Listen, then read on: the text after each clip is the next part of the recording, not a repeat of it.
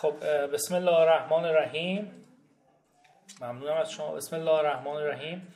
سلام عرض می‌کنم خدمت شما عزیزان. خیلی ممنون از زمانی که گذاشتید و در این وبینار در این ساعت در این بعد از ظهر تشریف دارید. امیدوارم که وبینار خوبی رو داشته باشیم و در پایان از شرکت در اون رضایت رو داشته باشید و مطالب مطالب کاربردی و مفیدی براتون باشه. بحثی رو که می‌خوایم مطرح کنیم امروز بحث اصول موفقیت سرمایه گذاری هستش و این اصول اصول پایه‌ای هستن که قابلیت اجرایی رو در همه جا دارن. مبنای این وبینار هم کتابی هستش که من سال گذشته تعلیف کردم و با انتشارات بازاریابی منتشر شده به نام اصول موفقیت سرمایه گذاری در بازار ایران گام های پرقدرت به سوی ثروت. یک سگانه هستش که کتاب اولش رو اینجا توضیحاتی رو داریم خدمتتون ارائه میدیم. اما چرا اصلا این داستان مهم هستش؟ چه ضرورت اهمیتی داره این موضوع؟ خب طبیعتا برای شما اهمیت داشته که حضور داشتید و دارید. اما به صورت کلی یه مقدار می‌خوایم راجع به اهمیت و ریشه های اصلی موضوع سرمایه گذاری صحبت کنیم. کلا بحث امروز به دو قسمت تقسیم میشه. قسمت اول یه مقدار سوال برانگیزتر و فلسفیتر و چراییتر. قسمت دوم یه مقدار به استراتژی ها و راهکارها نزدیکتر میشه. بنابراین اگر انشالله صبر و تحمل داشته باشیم به قسمت دوم هم برسیم. موضوعات موضوعات کاربردی تری برای شما خواهد بود. اما نکته ای که وجود داره اینه که مشکل فقر و بیپولی مشکلیه که با پول دادن حل نمیشه. اگه این طور بود خیلی از برنده ها خیلی از کسانی که ارسیه بهشون رسیده خیلی از کسانی که بالاخره پولی رو هر طریقی به دست آوردن زیاد نمی‌تونستن اونو خوب نگه دارن یا توسعه بدن.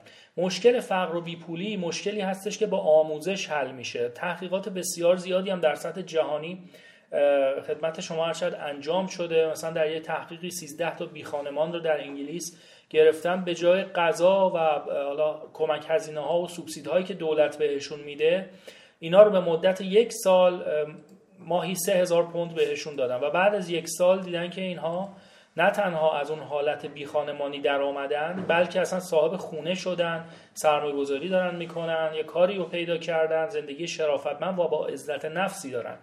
این خلاف اون نظریه اول بود که ما اگر به این بی خانمان ها پول بدیم اینا میرن مواد می‌زنن و نمی‌دونم بدتر وضعیت خودشون رو در باطلاق فرو می‌برن. بنابراین این نکته مهم هستش که بدونیم ما این پولی که داریم میدیم رو آیا با همراه آموزشی هستش که داریم میدیم یا نه؟ صرفا اینه که می‌خوایم کمکی داشته باشیم و هیچ اتفاقی بعدش نیفته. نکته ای که وجود داره اینه که کشورهای مرفه تفاوت اصلی که دارن با کشورهای دیگه من جمله کشورهای جهان سوم و حالا ما که شاملش میشیم این هستش که یکی از اصلی ترین تفاوت ها اینه که بنیان اقتصادی اونها و اقتصاد کلانشون طوری هستش که میزان سرمایه گذاری در لول ملی بسیار بالاتر هست. این سرمایه گذاری در چرخه های بعدی باعث تولید اقتصادی میشه و باعث میشه که این یک چرخه مثبتی رو ایجاد بکنه و دائما در یک مسیر مثبتی اینها حرکت کنن. این سرمایه گذاری چه در لول شخصی اتفاق بیفته چه در لول ملی یک اصول و قواعدی رو می‌خواد که ما باید رعایتش بکنیم. من یه نکته رو اینجا بگم خدمتتون. ما وقتی تو ایران داریم راجع به سرمایه گذاری حرف می‌زنیم یه تفاوت بنیادین داره با کشورهای دیگه و اونم اینه که در ایران اسم سرمایه گذاری که میاد یعنی اینکه پولا رو ارز کنیم بذاریم زیر بالش زمین بگیریم بندازیم کنار حالا 20 سال دیگه اتفاقی بیفته. اصولا اسم سرمایه گذاری یا معنایی که در ذهن این کلمه ایجاد می‌کنه راکت کردن و منجمد کردن پول هستش. به امیدی که در آینده این پول افزایش پیدا کنه یا این جنس قیمتش افزایش پیدا بکنه. نکته که وجود داره ما به دنبال افزایش قیمت هستیم ذهنن ولی به دنبال افزایش ارزش نیستیم.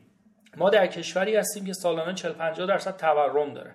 تورم یعنی افزایش قیمت ها به صورت متناوب و همیشگی. بنابراین اگر مثلا خونه ای رو گرفتید و بعد پنج سال این خونه مثلا دو برابر شده قیمتش احتمالا این دو برابر شما سود نکردید. فقط پولتون حفظ شده. چرا که همه چیز دیگه به همین میزان افزایش پیدا کرده. بنابراین بنابراین همین اول من این توضیح رو بدم خدمت شما. به احتمال بسیار زیاد سرمایه گذاری در ایران نه تنها با راکت کردن پول همراهه و خارج کردن اون از چرخه اقتصاد بلکه در بهترین حالت می‌تونه پول رو یه مقدار حفظ کنه در بلند مدت ارزشش رو و یه مقدار هم سود بده. اما در کشورهای دیگه عموما وقتی صحبت از سرمایه گذاری میشه این تفکر هستش که ما بریم در بورس پولمون رو سرمایه گذاری کنیم در شرکت های مشترک در کسب و کارها و به این ترتیب یه جورایی پول های راکد مردم وارد چرخه اقتصادی میشه و کمک می‌کنه به فضای کسب و کار. اما اینجا عملا یه جورایی سرمایه گذاری تا حدی می‌تونیم بگیم که به فضای کسب و کار خیلی می‌تونه مستقیما کمک خاصی نکنه. این تفاوت های کشورها رو که من خدمتون عرض کردم رو می‌تونیم در لول ها و فهرست های مختلف هم ببینیم. شما اگر به فهرست 500 دانشگاه برتر جهان نگاه بکنید تمام اونها بدون استثنا در کشورهایی هستند که از درآمد جی دی پی بالاتری برخوردار هستند و مردمشون درآمد سرانه بالاتری دارن. در صورتی که ما در کشور خودمون بهترین دانشگاهمون حالا در رتبه بندی های مختلف متفاوت است مثلا رتبه بندی QS رو من دارم خدمتتون عرض می‌کنم. ما دانشگاه تهرانمون عموما بین 700 تا 1000 میره و میاد. یا شریفمون بالای 1000 1100 بهترین دانشگاه های ما تقریبا عددی حساب نمیشن. حالا به استثنای اون دانشگاه های آزاد اینها رو کم که کلا می‌تونیم خط بزنیم از این فهرست. ولی اینو می‌خوام بگم. وقتی سرمایه انباشت بشه کمک می‌کنه که علم جلو بره. سرمایه بیاد بره تو تحقیقات بنیادین که در آینده در آینده دورتر می‌خواد جواب بده. وقتی سرمایه گذاری و انباش سرمایه اتفاق میفته مردم می‌تونن رو بهداشت خودشون و کیفیت زندگی خودشون سرمایه گذاری کنن. شما اگر نگاه کنید که امید به زندگی و طول عمر مفید تمام کشورهای دو سوئد و فنلاند و ژاپن اینا بالای 80 ساله. از طرف دیگه سیرالئون و اوگاندا و اینا همه هلوش 40 ساله. تفاوت اینها در چیه؟ آیا جغرافیا اینقدر می‌تونه اثر بذاره؟ آیا خدمت شما عرض شود خور و خوراک اینقدر می‌تونه اثر بذاره؟ اگر هم اثر داره با یک دو واسطه باز مجددا به بحث درآمد و درآمد سرانه ما می‌تونیم برگردیم. خیلی از این فهرست ها ادامه داره. نرخ باسوادی نرخ نمی‌دونم خدمت شما عرض سازندگی ورود به کسب و کار راه اندازی کسب و کار و بسیاری از مسائل دیگه. تمام اینا ارتباط مستقیمی با میزان سرمایه گذاری اشخاص. در لول فردی و در مجموع سرمایه گذاری اون ملت در لول کلان داره که کمک می‌کنه یک کشور بعد از مدتی بتونه در چرخه رفاه و توسعه قرار بگیره. اما یک نگاه کلی رو ما تا اینجا داشتیم. از بحث بعد شخصی هم به موضوع اگر نگاه بکنیم می‌تونیم بگیم که زندگی انسان چند بعد داره. بعد اجتماعی هست بعد شخصی هست.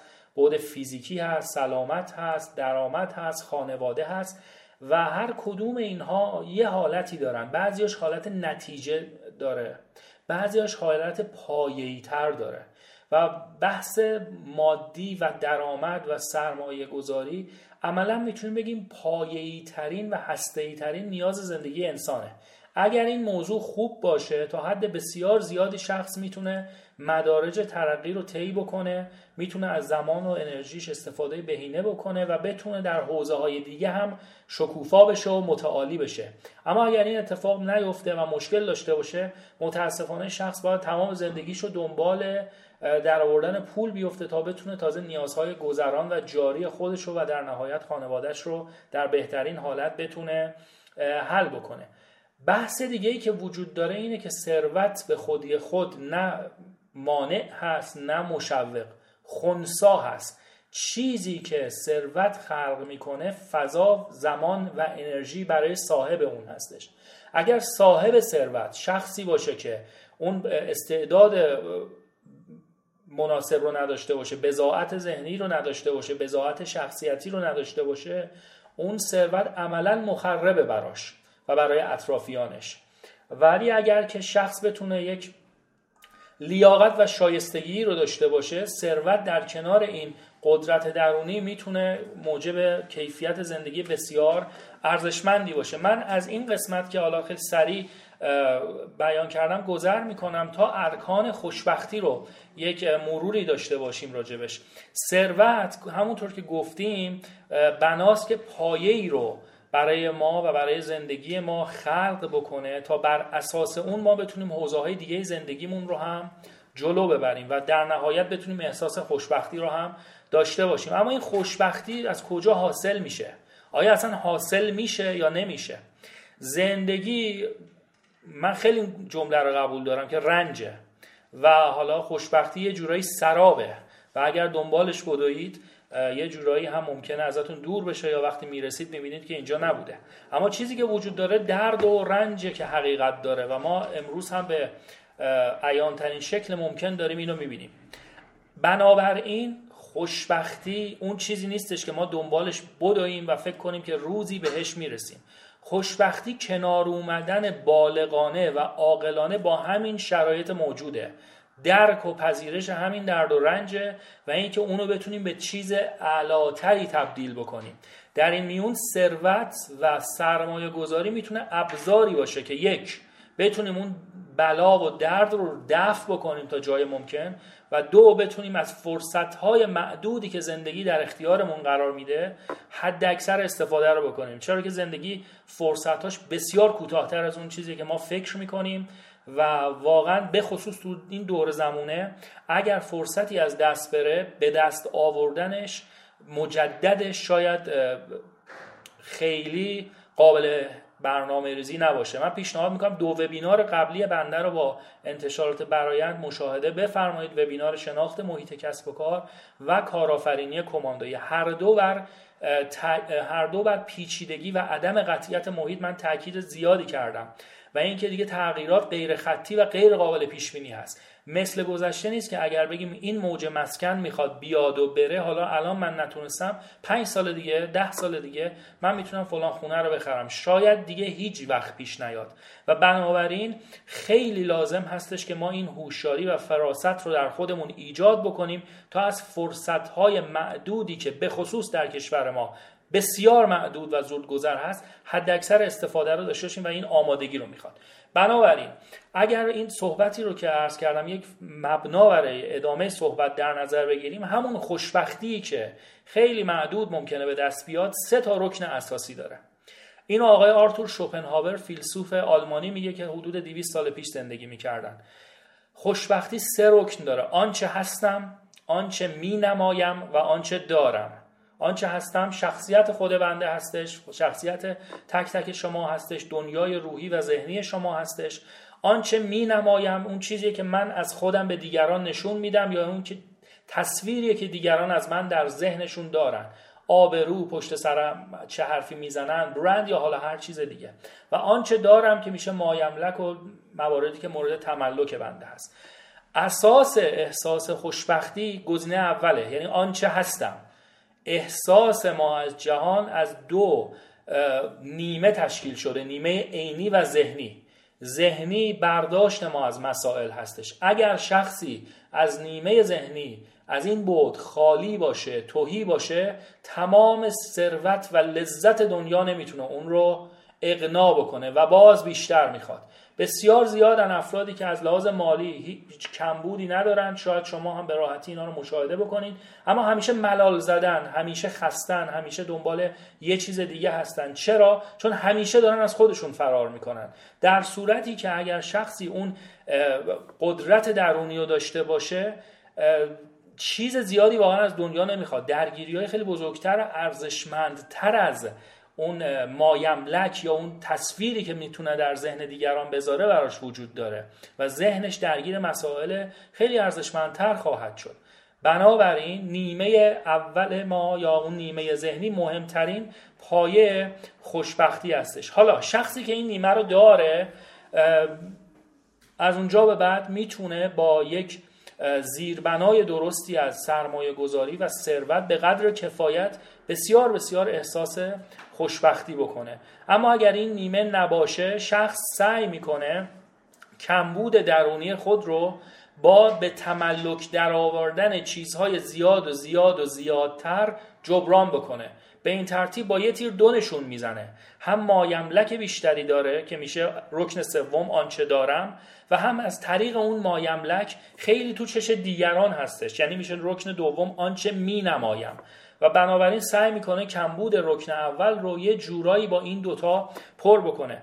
چه مشکلی داره این کار؟ اینکه یک دور تسلسل منفی و همیشگی هست. باید در بیاره که خرج کنه که دیگرانی که اصلا ممکنه در زندگی اهمیت و جایگاهی نداشته باشن ببینن و فکری بکنن که حالا اصلا مهم هست یا نیست. و میشه برده اون دنیا که میگن این داستانه. در صورتی که ثروت می‌تونه نعمت باشه برای دستانی که برای ذهنیتی که پره و می‌تونه از اون ثروت بهترین استفاده رو برای خودش و اطرافیانش داشته باشه. می‌تونیم بگیم که وقتی حالا امروزه یه مقداری وضعیت زندگی ها بهتر میشه سعی می‌کنن مردم با پول خودشون رو در دو حوزه خرج کنن. وقتی درآمد یا ثروت افزایش پیدا می‌کنه اکثر مردم یا به دنبال فراغت هستن یا به دنبال مصرف. درست؟ ولی خیلی ها میرن گزینه دوم مصرف رو انتخاب می‌کنن. یعنی سعی می‌کنه ماشینه رو هر سال مدلش رو عوض کنه ارتفاعش رو از زمین بالاتر ببره نمی‌دونم خونه رو منطقه رو عوض کنه و داستانهای دیگه. بنابراین همیشه یک چاله پر نشدنی روبروش هست و همیشه باید به دنبال پول بدوه و پول رو خرج کنه تا بتونه از طریق این مصرف اون مباحث بیرونی تر خودش رو پوشش بده. این خلاف گذشته است. در گذشته مردم هویتشون رو با چیزی که تولید می‌کردن با ارزشی که ایجاد می‌کردن با وجودی که داشتن نمود می‌دادن. من چه هستم؟ من چه می‌کنم؟ شغلم چیه؟ فرزند کی هستم؟ پدر کی هستم؟ انسان خوبی هستم یا نه؟ و بنابراین با تولید خودم رو معرفی می‌کردم. با اخلاقم با منشم. ولی امروز مردم رو با برچسب داراییشون معرفی می‌کنم. فقط فلانی بگید خونش فرمانی است. دفتر کارش فرانجاست پیش شماره تلفنش الش پلاک ماشینش بله مدل ماشینش تموم. انگار اینا رو که میگی شخص قرار تمام دنیای ذهنی اون انسان دیگه که چندین سال عمر کرده رو بشناسه. و این معضل بسیار بزرگی هستش. بنابراین در جامعه بیماری که انسانها تگها و برندهای خودشون رو از موارد مصرفی و کالاهای خودشون به دست میارن دائما به دنبال برند رفتن هستن به دنبال مصرفگرایی هستن و به این ترتیب اون فرصت ایدئال یعنی فراغت رو از دست میدن. و فراغت فرصتیه که انسان رو می‌تونه به تعالی و شکوفایی برسونه. آدمی که از صبح تا شب درگیر پول درآوردنه که آیا می‌تونه اینو درست خرج کنه یا خرج نکنه هیچ وقت اون ذهنیتی رو نمی‌تونه پیدا کنه که خودش شکوفا بشه و محیط اطراف خودش هم بتونه تاثیرات مثبتی رو ایجاد بکنه. البته اینه که من دارم میگم در حالت خیلی اکستریم هست و ما میریم دنیایی که داریم صفر به هیچ عنوان نیست. همیشه طیف بینهایتی بین این دو وجود دارن و هر کسی بسته به فراخور و شرایطی که داره ایجاب می‌کنه که بعضی از این حالت ها رو انتخاب کنه. برای همه ما پیش میاد زمانهایی که مجبور باشیم درآمد زیادی خلق کنیم نیاز داشته باشیم استراری داشته باشیم. من به اینا کار ندارم. اصول پایه‌ای رو دارم میگم. یعنی هیچ تفنگی روی سر شخص نذاشتن دنبالش هم ندیدن ولی با این حساب یک حس درونی اونو وادار می‌کنه که بیفته تو منجلابی از کار بیپایان برای هزینه بیارزش. آیتم بعدی که من می‌خوام در این رابطه صحبت بکنم بحث حرم مازلو هستش که خب همه عزیزان شناخت هم دارن نسبت بهش. ولی من می‌خوام یه جنبه دیگر رو اینجا باز بکنم. تمام صحبت هایی که داریم الان انجام میدیم بحث چرایی است دیگه. چرا اصلا این ثروت لازم هست؟ از جنبه روانی هم یه نگاهی بندازیم. خب آقای مازلو یه هرمی داره هرم نیازها هرم سلسله مراتبی که خب معروف هم هست و همه ما احتمالا اینو خوندیم. این هرم پنج تا لول داره نیازهای فیزیولوژیک و اولیه نیاز به امنیت نیاز به پذیرفته شدن توسط یک گروه و نیازهای اجتماعی و نیاز به احترام حرمت گذاشتن و در نهایت self-actualization یا خودشکوفایی. خب معمول این نیاز هم سلسله مراتبیه. یعنی اگه شخصی مثلا پنج روز غذا نخورده باشه خیلی نمی‌تونین راجع به احترام و نمی‌دونم حالا فلانی تو مهمونی شما رو دعوت کرد پذیرفته شدی در اجتماع یا نه باش صحبت کنیم نیاز غالب نیاز پایه‌ای تر هست.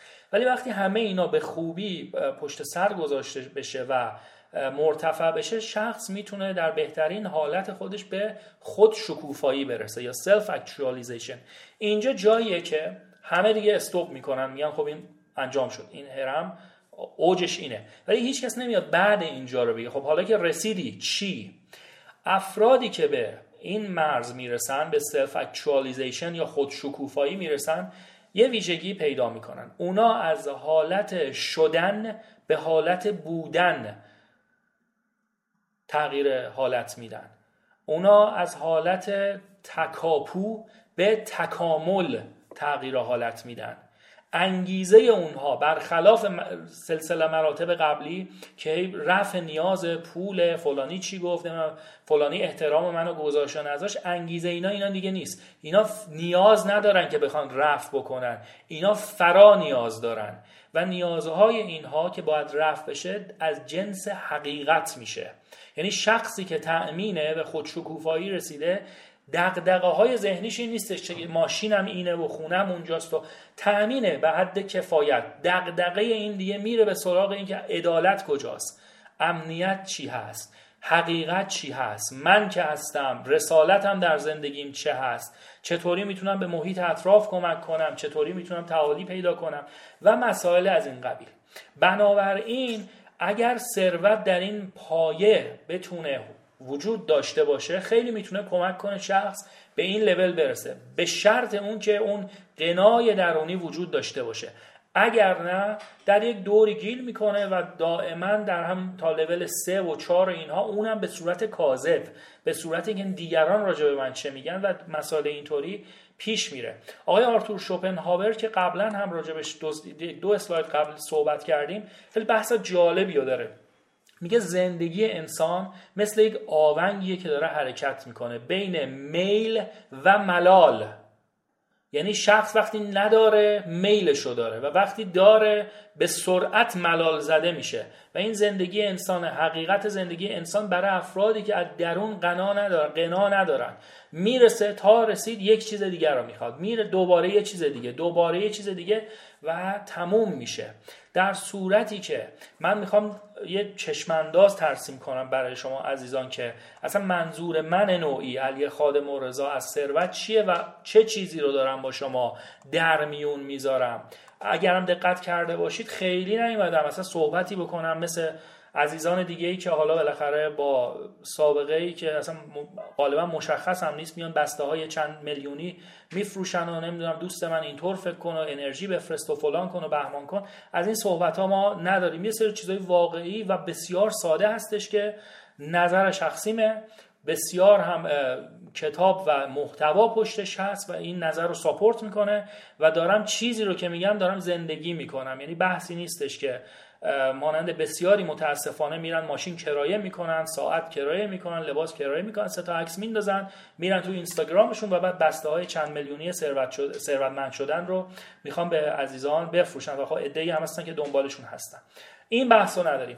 هدفی که من دارم از ترسیم این صحبت ها اینه که ثروت میزان پول نیست. نتیجه اصلی ثروت دو چیزه. برای افرادی که از درون توهی هستن ملال زدگی و حس بیهودگی و حس پوچی برای افرادی که از درون غنی هستن خلق فضا زمان و انرژی برای اینکه خودشون رو بتونن شکوفا کنن و دیگران رو هم شکوفا کنن.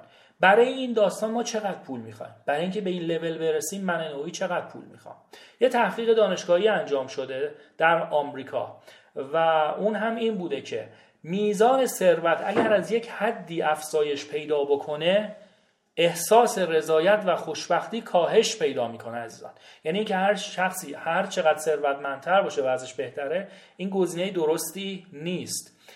زمان یک حد بهینه داره یه حد اپتیموم داره. و برای آمریکا این ثابت شده حدود درآمد 75 هزار دلار در ساله. یعنی شخصی که 75 هزار دلار در سال درآمد داره به احتمال بسیار زیاد کیفیت زندگیش احساس خوشبختی و رضایتش و فراغتش و تمام این مسائل از شخصی که چندین میلیون دلار درآمد و ثروت داره خیلی خیلی بیشتره. چون که ثروت از یه حدی به بعد دغدغه میاره ترس میاره احتیاط بیش از اندازه میاره روابط دیگر انسان رو با دیگران تحت شعا قرار میده و بسیاری از مسائل دیگه. ولی یک زندگی نرمال متوازنی که انسان بتونه در همه حوزه ها توسعه خوبی داشته باشه واقعا یه زندگیه که در همین حدود شاید کفایت بکنه. بنابراین ما راجع به چرایی تا اینجا صحبت کردیم. یه چند دقیقه راجع به چه اینکه راجع وات راجع به چی داریم حرف می‌زنیم هم من توضیح بدم خدمت شما و ترسیم کنم که دقیقا هدف ما از این وبینار و این گفتمان چی هستش. من چند تا اسم و ترم رو اینجا آوردم یه توضیح کوچیکی میدم. درآمد اون پولی هستش که ما به دست میاریم دو قسمت داره. درآمد فعال که من از کار مستقیم خودم به دست میارم. این کار می‌تونه خدمات فروش کالا یا هر چی باشه فروش زمان باشه. برم سر کاری کاری رو انجام بدم پروژه‌ای رو انجام بدم freelancing باشم. به هر ترتیب اون درآمد منوط به اجرا و انجام فعالیت توسط خود من. اگر من لحظه این کار رو انجام ندم عین همون لحظه درآمد ندارم. اما درآمد غیر فعال درآمدی هستش که به وجود و فعالیت خود شخص من نیازی نداره و می‌تونه برای من به صورت دائم بیاد. رزیجوال اینکام اصطلاحا بهش میگن. این درآمد می‌تونه حاصل از سرمایه گذاری باشه در حوزه های مختلف.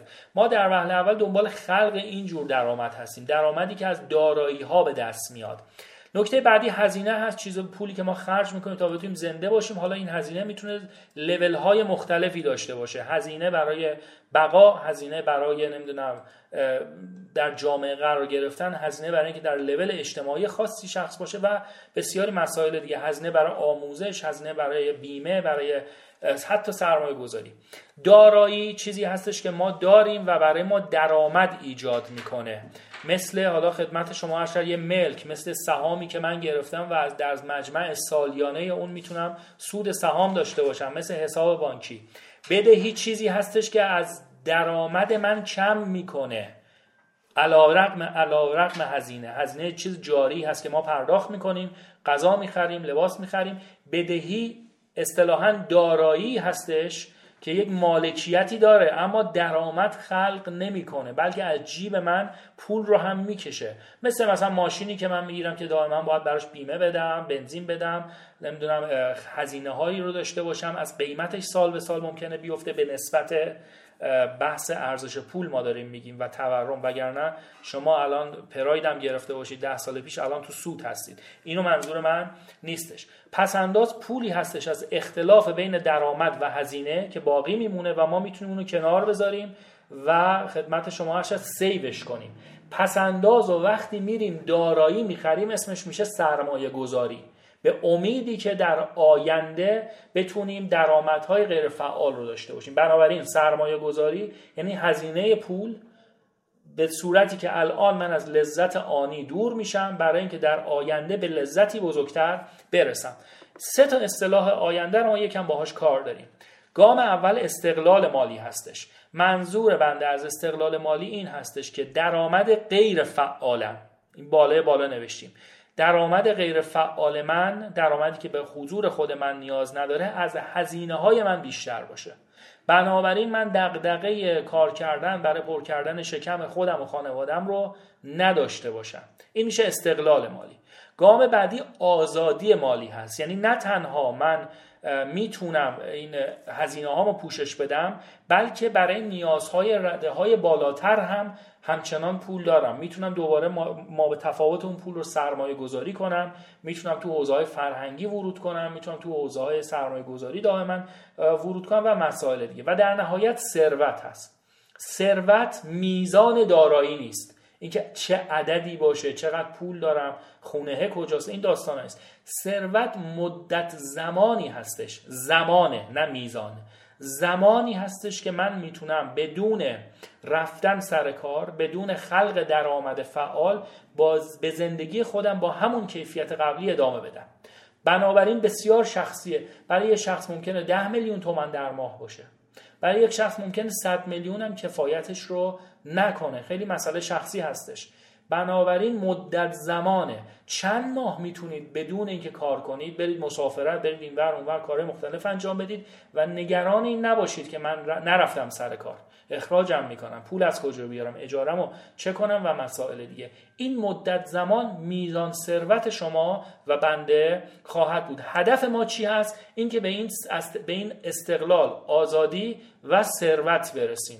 و ثروت ایدئالم حالتی که من بتونم تمام عمر با اون کیفیت زندگی به زندگی خودم ادامه بدم. و باز گفتم پیشورز اصلی اینه که اون قنای درونی وجود داره و اینطوری از آدم از ملال زدگی هم در امان هستش. به این ترتیب از اون ثروت استفاده می‌کنه تا بتونه ارزش واقعی برای زندگی خودش و دیگران خلق بکنه. حالا این ثروت چگونه به دست میاد؟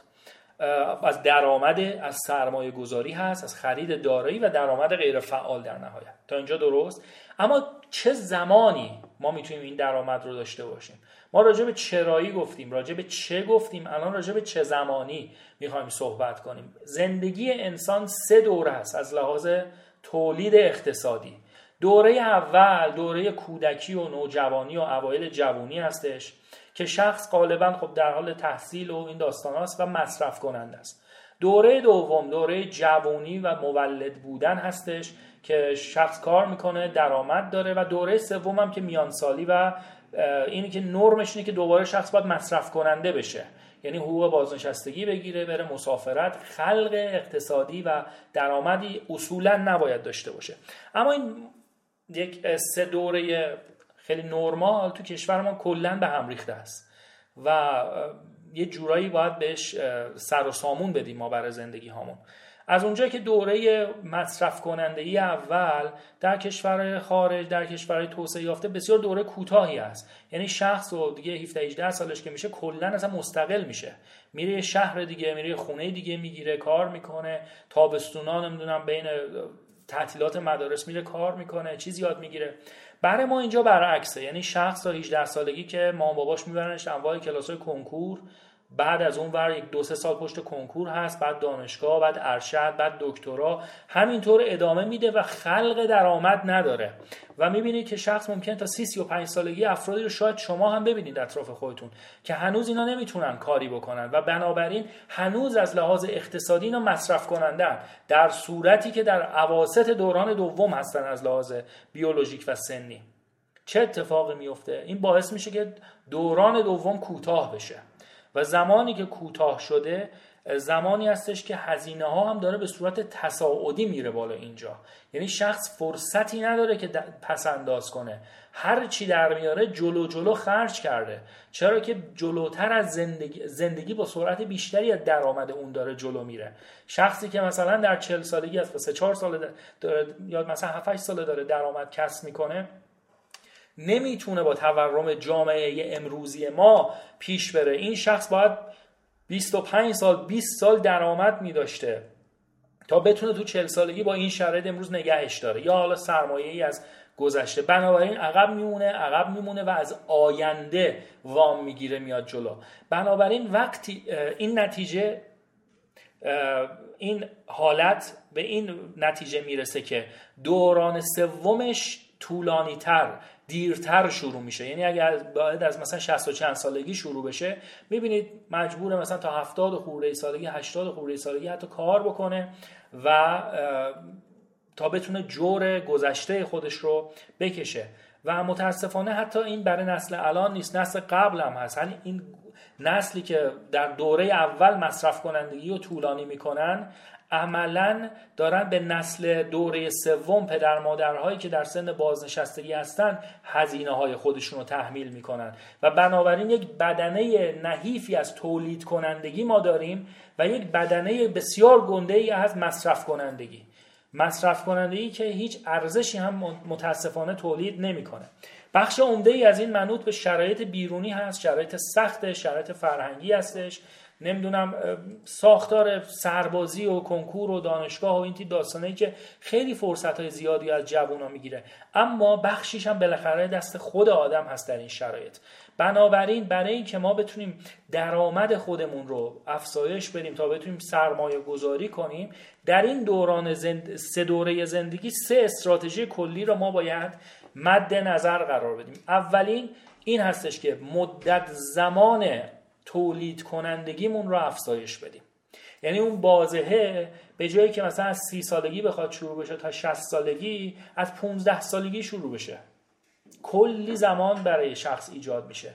بنابراین برای این استراتژی من توصیه می‌کنم خدمت عزیزان و حالا اگر خودتون در این سن و سال هستید یا دوستانی افرادی در خانواده هستن این قضیه به نظر بهترین حالته که شخص از همون دبیرستان بتونه بره سر کار بتونه قدرت پول درآوردن رو احساس کنه بتونه احساس عزت نفس و اعتماد به نفس برای کسب درآمد و استقلال رو حفظ بکنه و به خودش اعتماد داشته باشه. کارهای مختلفی رو آزمون و خطا بکنه. چرا که در دوران تولیدی در دوره دوم زندگی واقعا در این شرایط پیچیده آزمون و خطا هزینه فرصت داره. یعنی شخص در چل سالگی نمی‌تونه بگه من از این کار خوشم نمیومد میرم حالا یه کار دیگه و حالا پنج سالم خاکخوری می‌کنم ببینم حالا چی از توش در میاد. واقعا باید در این دوره انسان برداشت کنه دائما. و دائما شایستگی خودش رو در کاری که داره انجام میده افزایش بده. نه اینکه از این شاخه به اون شاخه بخواد بپره. بنابراین بهتره که از این شاخه به اون شاخه پریدن ها رو در همون دوره اول به صورت آزمون و خطا شخص انجام بده. زمانی که تأمینه زمانی که انرژی زیادی داره زمانی که شکست ها زیاد بهش اذیت اذیتش نمی‌کنن و فرصتی رو از دست نداده. من سه کتاب با انتشارات برایند دارم. جعب ابزار کارآفرینی جعب ابزار کارآفرینی اینترنتی و کارآفرینی کماندویی. خیلی می‌تونه کمک بکنه برای این دوره برای دوره در افزایش درآمد افزایش زمان درآمد. چه کنیم که ما درآمدزاییمون رو افزایش بدیم کارآفرینی کنیم. الگوهای یادگیریمون چه ها باشن چه حوزه‌هایی ورود کنیم چه جوری تارگت بزنیم و داستانهای اینطوری. اما در دوران دوم شخص باید بتونه میزان درآمد خودش رو افزایش بده. ما گفتیم اول زمان رو یعنی بتونه مثلا 40 45 سال 50 سال درآمد خلق کنه و در دوره تولید کنندگی باشه. و حالا نکته بعدی اینه که در این دوران که قرار گرفته میزان درآمدش هم افزایش بده. این کار منوط به دارا بودن شایستگی و مهارت. این دورانی که شخص مثلا اگه یه کسی خوب صحبت می‌کنه بعد بره مثلا بنگاه املاک بزنه اینا گذشته. شایستگی هستش که کمک می‌کنه شخص بتونه در بلند مدت صلاحیت و مزیت داشته باشه. این شایستگی چطور به دست میاد؟ در گذشته با تخصص بود امروز با چند بعدی بودن و چند تخصصی بودن هستش. یعنی ما بتونیم چندین حوزه رو بشناسیم در مدت زمان مختلف و بعد بگیم اینا حوزه علاقه من هست اینها با هم دیگه سینرژی دارن و کمک می‌کنن به من که در بلند مدت بتونم حوزه های جدیدی رو یا وارد بهش بشم یا خلق کنم و به این ترتیب مزیت رقابتی بتونم به دست بیارم نه از بعد تخصص صرف. این چه پیش نیازی داره؟ پیش نیازش اینه که در دوران اول ما بتونیم آزمون و خطاهامون رو کرده باشیم. تو تمام حوزه ها یه سرکی کشیده باشیم. دانش خوبی داشته باشیم مهارت خوبی داشته باشیم قدرت تشخیص و فرصتیابی داشته باشیم. در دوران دوم که دوران تولید هست واقعا توصیه نمی کنم که شخص بخواد شاخه به شاخه بشه. یعنی از این شاخه به اون شاخه در لول استراتژیک. یعنی کلا ببوسه بذاره کنار بره توی حوزه دیگه. یعنی مثلا از حوزه نمی‌دونم مبلمان اینا فعالیتش هست فرض بفرمایید کارش درآمدش. یه دفعه بذاره بره مثلا توی حوزه دیگه مثلا فرش فرض بفرمایید. استراتژیک تغییر دادن رو اصلا توصیه نمی کنم مگر اینکه حالا اجباری باشه صنعت در حال افول باشه یا هر چیز دیگه. اما تغییرات تاکتیکی الا ماشاءالله باید داشته باشید. یعنی اون شخص نمی‌تونه از حوزه نمی‌دونم مبلمان و چوب و اینا بره تو فرش. ولی تو حوزه مبلمان و چوب و این داستانا که هست دائما باید ترندهای جدید رو نگاه کنه متریال رو نگاه کنه سلیقه ها رو نگاه کنه آزمون خطا کنه. با, تستای بازاریابی مختلف انجام بده بازار رو توسعه بده محصول رو توسعه بده و بسیار داستان دیگه. در یک حوزه ثبات کلی داشته باشه اما در اجرا چابکی بسیار زیاد داشته باشه و در نهایت بتونه از این مدت طولانی و اندازه زیاد سرمایه گذاری اندازه زیاد درآمد وارد حوزه سرمایه گذاری بشه که موضوع اصلی وبینار و کتاب بنده هستش. از اینجا به بعد ما داریم میگیم که این درآمدی که خلق شده چگونه باید سرمایه گذاری بشه؟ اصولش رو می‌خوایم بگیم خدمت شما و اینکه چطور ما بتونیم به اون لول ثروت سریعتر برسیم. خب این یک چارخونه بسیار معروفی هستش که آقای رابرت کیوساکی مطرح کردن. در کتابشون. بحث پایه‌ای هستش و فکر می‌کنم نگاه خوبی ما با میده. اون درآمدی رو که عرض کردم خدمتتون در اسلاید قبل که شخص در دوران دوم زندگیش می‌تونه داشته باشه از چهار خونه حاصل میشه. یا کارمندی هست که در اینجا با E از employee نمایش داده شده یا خویش فرمایی و یا کسب و کار خرد هست که اینجا با S یا small business نشون داده شده.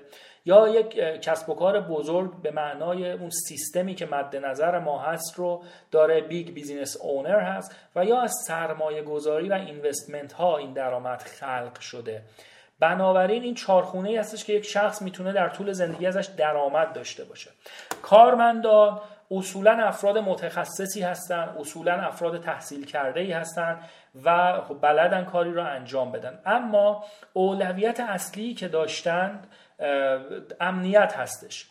میزان پول زیاد ممکنه ممکنه مهم باشه ولی قابل برنامه ریزی بودن و اینکه حتما میاد براشون خیلی مهمتره. بنابراین یک معامله ای دارن بین زمان و پول. تعداد ساعت کاری و پولی که دارن می‌گیرن. و در این در این راستا کارها و پروژه های دیگران رو ممکنه انجام بدن. خب تورم ما می‌دونیم که به معنای افزایش قیمت ها حالا چیز آمیانشه.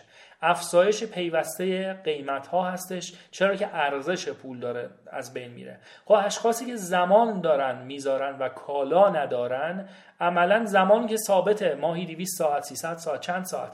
این که ثابته بنابراین وقتی ارزش پول افت می‌کنه درآمد ثابت خیلی خیلی بیشتر می‌تونه ضرر بزنه به این اشخاص. چون که اونا بالاخره درآمد ثابت دارن اما قدرت خریدشون بسیار کاهش پیدا می‌کنه. اسمال بیزینس ها باز ممکنه یه کالایی در انبار داشته باشن موجودی داشته باشن و به هر ترتیب حالا ممکنه گردش کمتر بشه خواب سرمایه بیشتر بشه اما ضرر زیادی ممکنه به اون صورت نداشته باشن. هر دوی این خونه های سمت چپ گرایش به امنیت زیادی دارن. یعنی ممکنه درآمدهای کوچیکتر اما پیوسته براشون بسیار مهمتر باشه. خب خیلی هم خوبه در شرایط نرمال اگر این درآمد قابل اندازه گیری بخواد وجود داشته باشه شخص می‌تونه به راحتی وارد خونه های سرمایه گذاری بشه. اما خونه بالا سمت راست که big business هستش افرادی هستش که اصولا ممکنه خیلی تحصیلات آکادمیک هم نداشته باشن اما اون شم بازاریه رو دارن اون ریسک پذیریه رو دارن کسب و کاری راه اندازی می‌کنن ممکنه چندین بار شکست بخورن. و اتفاقا از همین افراد متخصص هم خیلی کمک می‌گیرن برای انجام کاراشون. و به این ترتیب یک سیستمی رو راه میندازن که بدون حضور و فعالیت خود اونا می‌تونه در بلند مدت کار بکنه و درآمد داشته باشه. و بنابراین اینها به یک آزادی نسبی می‌رسن که می‌تونن یک سری فعالیت هایی رو انجام بدن کارهایی رو توسعه بدن. و در نهایت خونه آی اینوستمنت یا سرمایه گذاری است که درآمد شخص از دارایی هایی هستش که تملک کرده. حالا نکته که وجود داره اینه که این بحث بحث ارزشی نیست که کدوم خونه خوبه کدوم خونه بده. یا من اینجا باید باشم یا اونجا باید باشم. شخص می‌تونه در چهار خونه همزمان حضور داشته باشه. فرض کنید شخصی میره پزشک میشه بعد میره توی درمانگاهی کار می‌کنه میشه کارمند. شخصی میره پزشک میشه مطب می‌زنه و کار می‌کنه میشه small business شخصی پزشک میشه دوست و رفیقاش هم جمع می‌کنه خودش بیمارستان خصوصی می‌زنه درمونگاه می‌زنه میشه big business owner و الا ماشاءالله پزشکایی که الان بساز بفروش هم هستن و کلا تو حوزه اینوستمنت اصلا حضور خیلی روشنی دارن و اصلا پیشران هستن در این حوزه. بنابراین شخص می‌تونه در دو حوزه سه حوزه یا حتی چهار حوزه حضور داشته باشه. نکته ای که وجود داره اینه که تک پا نباید باشیم ما اینجا. یعنی مهم نیستش که کجا هستیم. مهمتر از اونی که هر جا هستیم یه جای دیگه هم باشیم. تکپا نباشیم. فقط مثلا من یه کسب و کار بسیار بزرگ حتی دارم. خب به راحتی با یه تغییر محیطی با یه تحریم با یه تغییر نرخ ارز من می‌تونم با خاک یکسان بشم. کارمند به همین ترتیب کسب و کار خورد به همین ترتیب. بنابراین شخص باید بتونه در آن واحد دو یا سه تا رو بتونه مدیریت کنه و حتما یکی از اونها باید حوزه سرمایه گذاری باشه که بتونه درآمد غیر فعال بر بلند مدت برای شخص خلق کنه تا بتونه به اون مفهوم ثروتی که مد نظر ما هست و راجع به صحبت کردیم شخص رو هدایت کنه. این کار اصول سرمایه گذاری رو می‌خواد. یعنی ما بتونیم هزینه خودمون رو مدیریت کنیم و کم کنیم درآمد خودمون رو افزایش بدیم و ما و تفاوت رو دارایی بخریم و سرمایه گذاری کنیم. اما این سرمایه گذاری منظور چیه؟ همونطور که گفتم تو ایران خیلی یعنی اینکه دلار بخرم بفروشم فردا طلا بخرم بفروشم.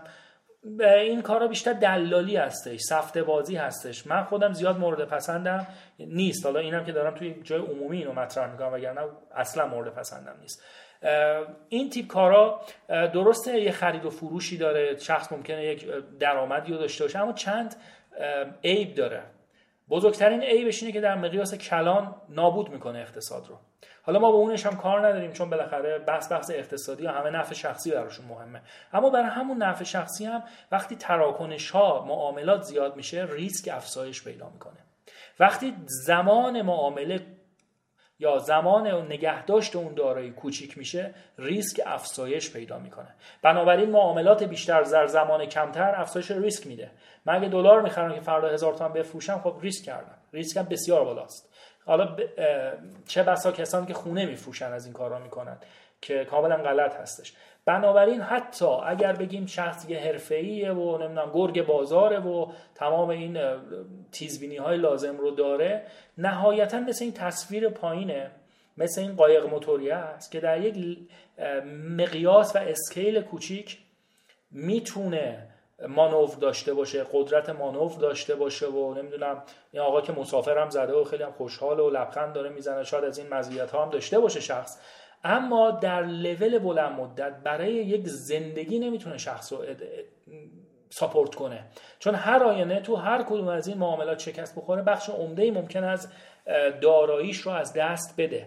برای زندگی در آرامش برای خودمون نسل های بعدیمون ما نیاز به سرمایه گذاری های سنگین و قدرتمندی داریم مثل کشتی بالا که بتونه ما رو در های زندگی هدایت کنه بتونه از ما دفاع کنه در برابر موجهای مختلف. خب ما اینجا موجم که زیاد داریم دیگه دارید می‌بینید هر هفته هر ماه یکی دو تا چیزی میاد که قشنگ می‌تونه از لحاظ اقتصادی کلان مملکتی رو بالا پایین کنه و محیط رو کاملا غیر قابل تصمیم گیری بکنه.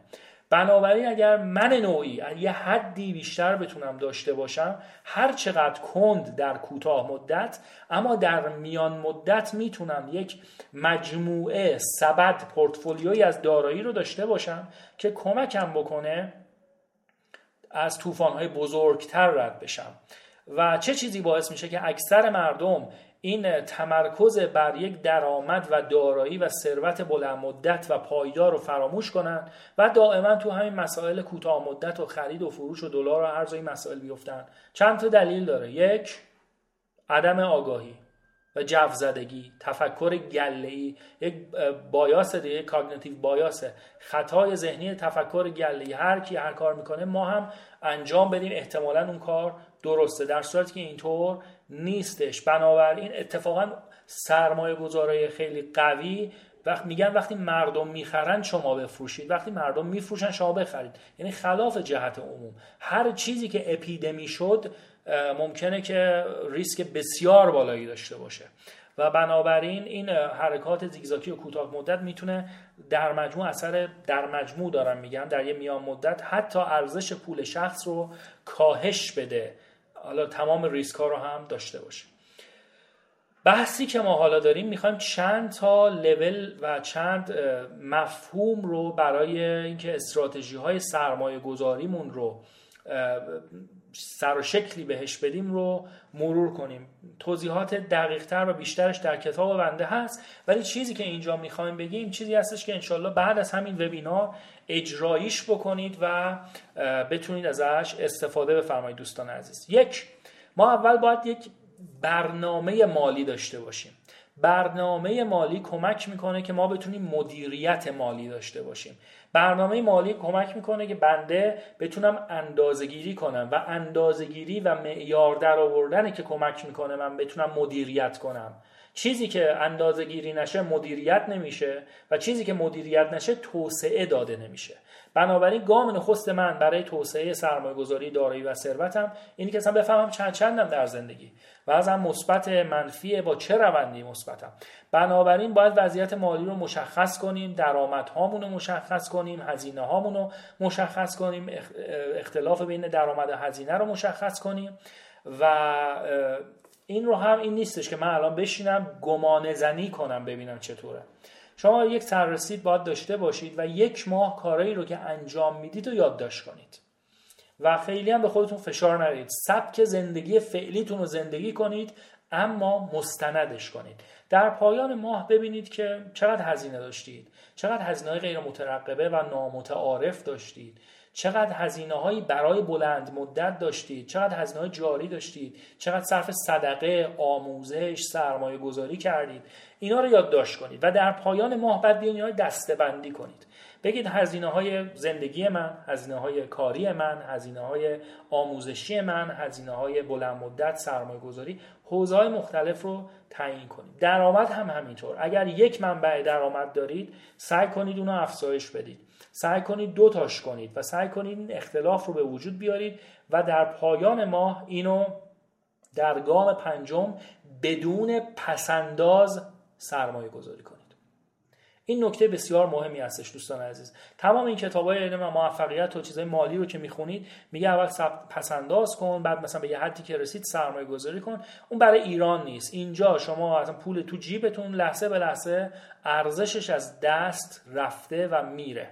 بنابراین شما تا بخواید پسندازی داشته باشید که بعد به یه عددی برسه بعد بخواید تغییرش بدید می‌تونه فرصت های زیادی رو برای شما از دست بره. کاری که شما باید بکنید که مستقیما سرمایه گذاری کنید. اما اگر پولتون کمه گام های کوچیکتری رو بردارید.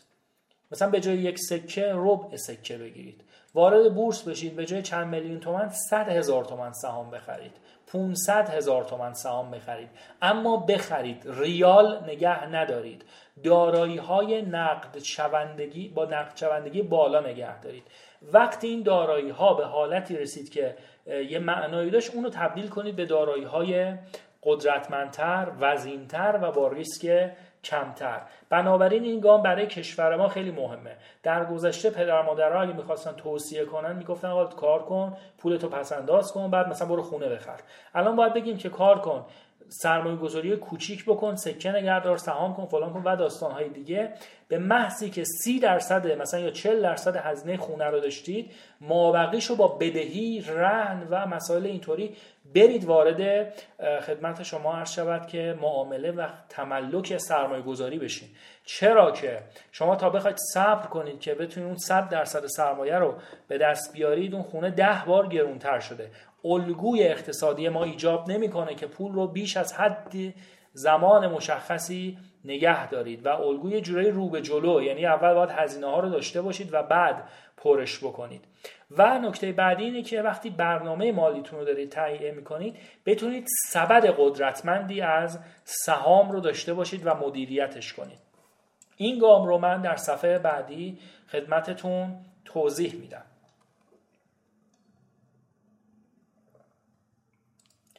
منظور از سبد سرمایه یا سبد دارایی چه چیزی هستش؟ این گزینه معروفی که میگن که نمیم تخم مرغات توی سبد نریز و این تیپ داستان ها هستش. واقعیت اینه که مفهوم پورتفولیو یا سبد سرمایه گذاری رسالت و ماهیتش اینه که میزان ریسک رو برای من کاهش بده.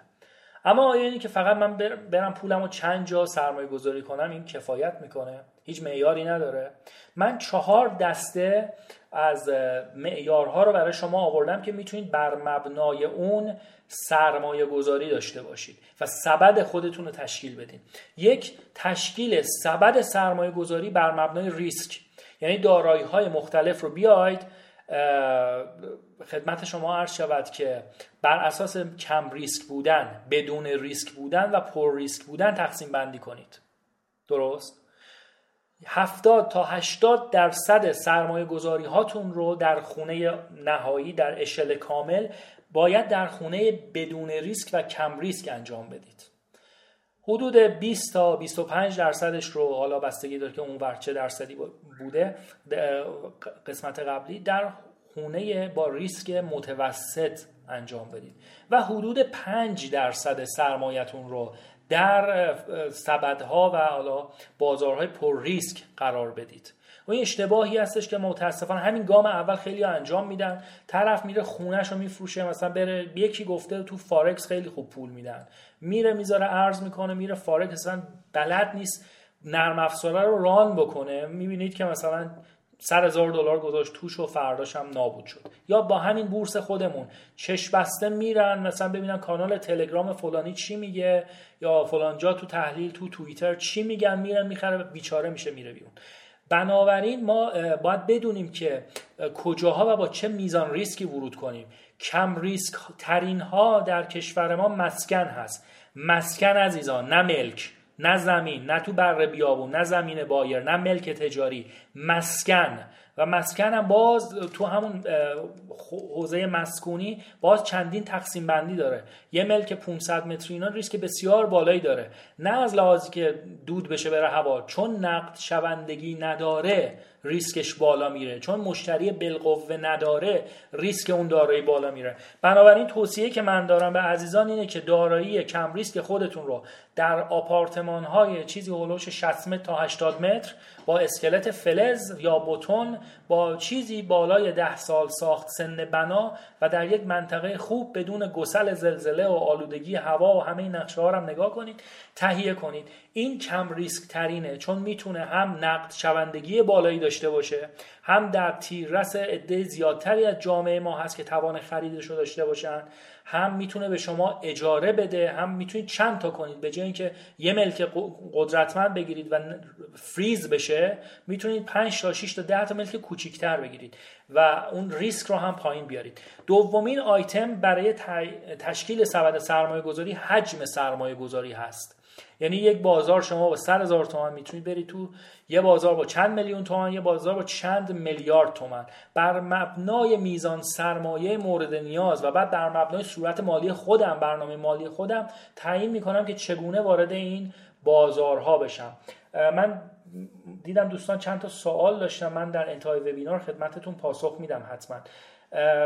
نوع بعدی که ما می‌تونیم سبد سرمایه گذاری تشکیل بدیم بر مبنای نوع دارایی هستش. اینکه ما با چه روی کردی این دارایی ها رو تشکیل میدیم با چه روی کرده خدمت شما هر نقد شوندگی با چه روی کرده درآمدی با چه جنسی هست چه بازاری هست آیا من خودم تسلط و تخصص توی اون بازار دارم؟ بازارش راکت هست بازارش یه بازار سرمایه است که تحلیل دائمی می‌خواد مثل بورس یا داستانهای دیگه. و گزینه چهارم درآمدهای حاصل از اونه. من سبد سرمایه تشکیل میدم بر مبنای درآمدی که اون سرمایه به من میده. درست. فرض بفرمایید همونطور که گفتم تو تعریف همون ابتدا گفتم ثروت مدت زمانیه که ما می‌تونیم بر مبنای درآمد غیر فعال خودمون زندگی کنیم. بنابراین هدف از سرمایه گذاری خلق درآمد غیر فعاله نه بلوکه کردن پول. خب من مثلا برم یه زمینم بخرم بفروشم یا سکه بخرم بفروشم. کی سود می‌برم؟ فرزن با این معیار اینکه بفروشمش دیگه به ریال تبدیلش کنم. وقتی به ریال تبدیل کردم که دوباره مسئله سر جاست. ریال دست منه. دوباره باید کاریش بکنم. بنابراین این یک دور باطلی هستش. پس اون اصل داستان اصل سرمایه گذاری اونی هستش که ما دارایی رو بگیریم که درآمد غیر فعال برای ما داشته باشه. که باز دوباره به اسلاید های اول رجوع کنیم این درآمد غیر فعال کمک کنه که من فونداسیون خوبی برای زندگیم بسازم تا بتونم به اون self-actualization و خودشکوفایی و این مسائل برسم. بنابراین بر مبنای نوع درآمد زمان درآمد میزان درآمد می‌تونیم سبد تشکیل بدیم. مثلا شما اگر ملکی بگیرید زمین باشه خب این هیچ درآمدی نداره. پولتون رو راکت کردید. اگر آپارتمان بگیرید ممکنه سال به سال، ماه به ماه این درآمد رو بده. اگر وارد بورس میشید می‌تونید از خرید و فروش و سفته بازی درآمد حاصل کنید یا اینکه نگه دارید از افزایش سرمایه ها از مجمع های عمومی سالیانه درآمد کسب بکنید. اگر بانک بذارید ماهانه می‌تونید. زمان بندی ها و میزان و ریسک و داستان های مختلف می‌تونه شرایط متفاوتی رو ایجاب بکنه. من پیشنهاد می‌کنم تمام اینا رو یه بار رو هم بذارید. و یک گرای کلی برای خودتون بگیرید. بر مبنای میزان ریسک خب مسکن کم ریسک ترینه بر مبنای نوع درآمد مسکن می‌تونه درآمد مستمر و کوتاه مدتی رو یعنی همیشه ماهیانه داشته باشه. بر مبنای حجم سرمایه گذاری 70 یا 80 درصد سرمایه گذاریتون در نهایت باید بره تو مسکن. بشه اون کشتیه که حرکت آرامی داره اما می‌تونه از طوفان‌های بزرگ عبور بکنه. و به این ترتیب شاید اگه بخوام یک گرای کلی بدم و یک جنبندی کلی بکنم پیشنهاد باشه فقط. چرا که برای هر شخص می‌تونه این قضیه فرق کنه و هیچ بحث کلی و تجویزی وجود نداره. پیشنهاد اگر بخوام بدم اینه که 70 الی 80 درصد در مسکن و اون مسکنی هم که خدمتتون عرض کردم آپارتمان های کوچک عمر 10 تا 20 سال اسکلت فلز سالم و حالا این داستان هم داره. من انشالله کتاب بعدی در این حوزه سرمایه گذاری ورود به بازار ملک. معیارهای بسیار زیادی هستش که چه ملکی رو ما بگیریم چه نگاههایی داشته باشیم به چه مسائلی دقت کنیم و با چه بینشی وارد این داستان بشیم. به این ترتیب شاید 70 درصد یا 80 درصد ملک باشه. 20 درصد در حوزه هایی مثل بورس سرمایه‌گذاری در استارتاپ ها و بقیهش هم می‌تونه بره تو اوضاع پرخطرتر یا ناشناخته تر مثل فارکس مثل ارزهای مجازی یا مسائلی که نقد شوندگی بالایی دارن مثل سکه و طلا و این تیپ داستان ها بنابراین داشتن سبد ذاتش حالا خیلی مهمه. اینی که از چه روشی به اون می‌رسید بحث شخصی خواهد بود که شما دنبال خواهید کرد. نکته دیگه ای که حالا برای سرمایه گذاری خیلی مهم هستش اینه که ما باید چشمانداز بلند مدت داشته باشیم.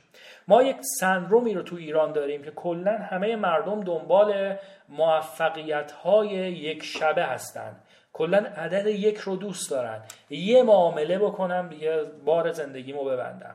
یه مثلا فلان کار بشه این اتفاق بیفته من ببندم بار زندگیمو. خونه یه موج بخوره بره بالا ببندم. دوستان عزیز یک وجود نداره. ما اگر تفکر پروژه‌ای داشته باشیم همچنان وضعیت همین هست برای مملکتمون. ما باید تفکر فرایندی داشته باشیم. همیشه در حال بهتر شدن باید باشیم و روی یک چشمانداز بلند مدت خوب. بنابراین سرمایه گذاری هم این نیستش که یک بار من یک کاری رو انجام بدم بعد بگم دارم. سرمایه گذاری فرایند مستمری هستش که باید دائما انجام بشه.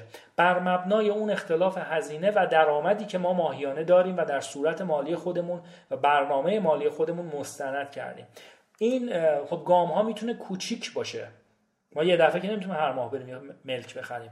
می‌تونیم ولی کارهای کوچیک کوچیک رو انجام بدیم و این هی سرریز کنه توی ظرف بزرگتر بستر بزرگتر بستر بزرگتر و هر چند وقت یه بار بره به یک سرمایه وزین و عمیق تبدیل بشه باز دوباره این ظرف از ابتدا پر بشه. این داستان یک نگاه بلند مدت می‌خواد. چرا که اگه فکر بکنیم من یه کار بکنم ثروتمند بشم بار زندگیمو ببندم انقدر شرایط می‌تونه ناامید کننده باشه با این شرایط فعلی که اصلا شخص شروع نکنه و کلا منافع فعلی و لذتهای آنی رو ترجیح بده بر منافع بلند مدت. نکته دیگه که وجود داره در راستای این فرایندی بودن اینه که تکرار تصمیمات صحیحه که می‌تونه کمک کنه ما در این حوزه موفق باشیم. تکرار تصمیمات صحیح. نه اینکه حتی من بهترین معامله رو بکنم. بهترین تصمیم گیری رو بکنم. یه دونه باشه فایده ای نداره.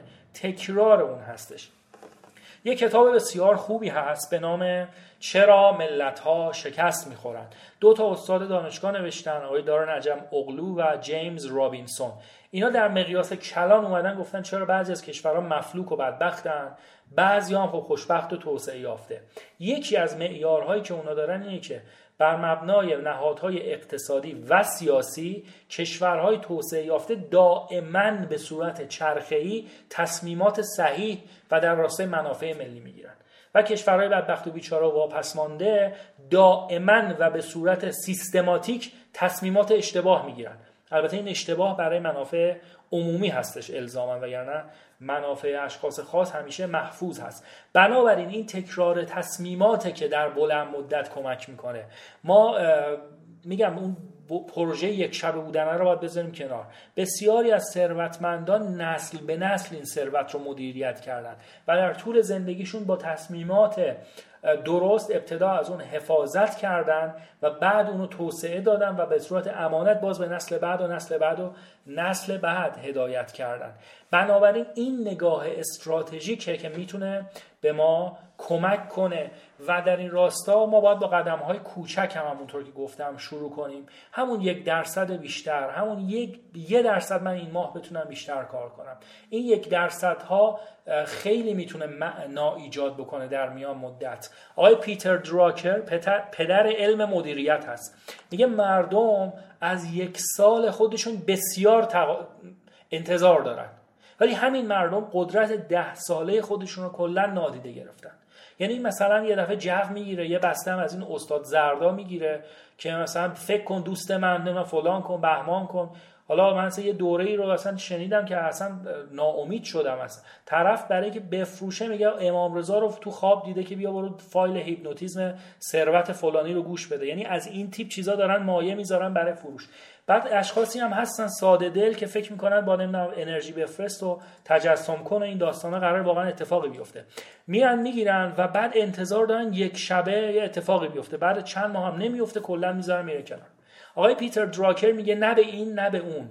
در بلند مدته که معنای تصمیمات کوچک صحیح پیوسته معنا پیدا می‌کنه. شخص میاد جو میگیرتش میگه من امسال یه خونه می‌گیرم 5 میلیارد تومان. خب معلومه نمی‌گیری.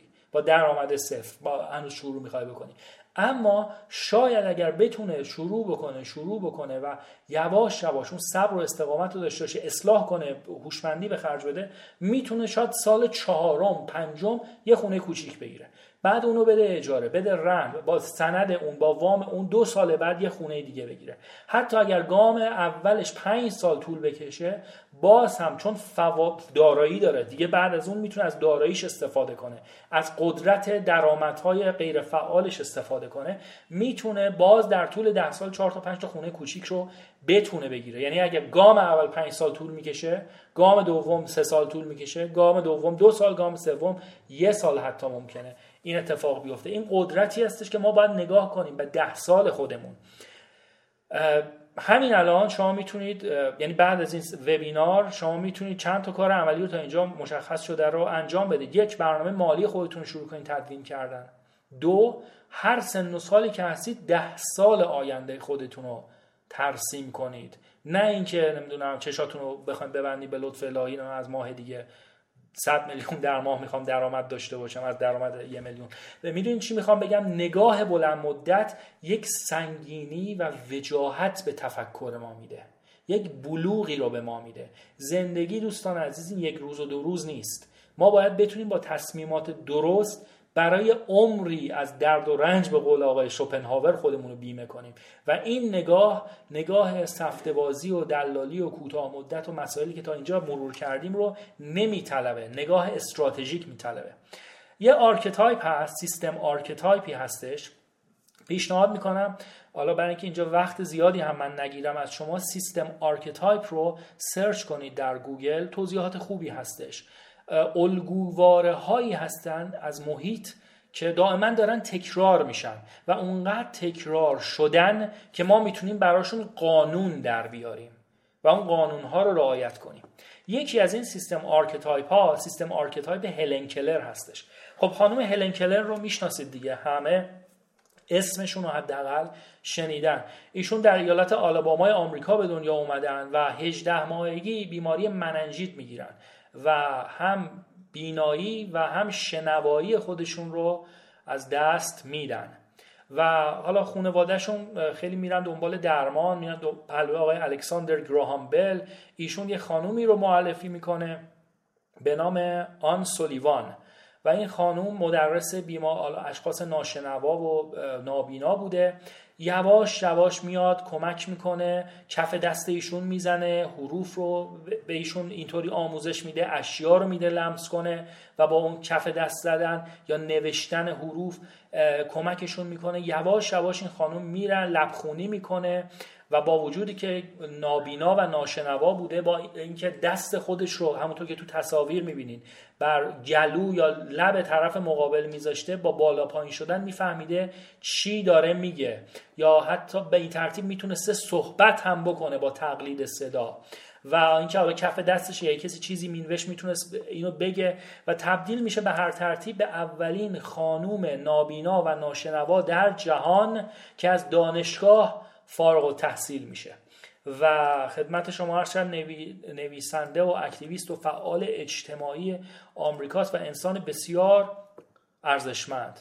و مایه مباهات. یعنی آدم فکر کنه به زندگی یه همچین اشخاصی واقعا همچنان ما می‌خوایم مقایسه کنیم می‌بینیم در ناز و نعمتیم و هیچ بهانه ای برای رخوت نداریم. حتی نعمت ها رو خدا بر ما تمام کرده دیگه. حالا بالاخره تلاش خودمون رو یه مقدار لازم داریم. حالا این system archetype چی داره میگه؟ من system archetype هلن کلر یا اصطلاحا shifting the burden to others هست. اینو ویکیپدیا هم بزنید داره. system archetype انگلیسی بزنید. system archetype شماره چهار shifting the burden to others هست. اینه که ما در وسط اگر به این تصویر نگاه کنید یه مشکل داریم. خب این مشکل دو تا راه حل داره. یک چرخه بالایی هست که راه حل سطحی هستش. و دو چرخه پایینی هستش که راه حل ریشه ای هستش.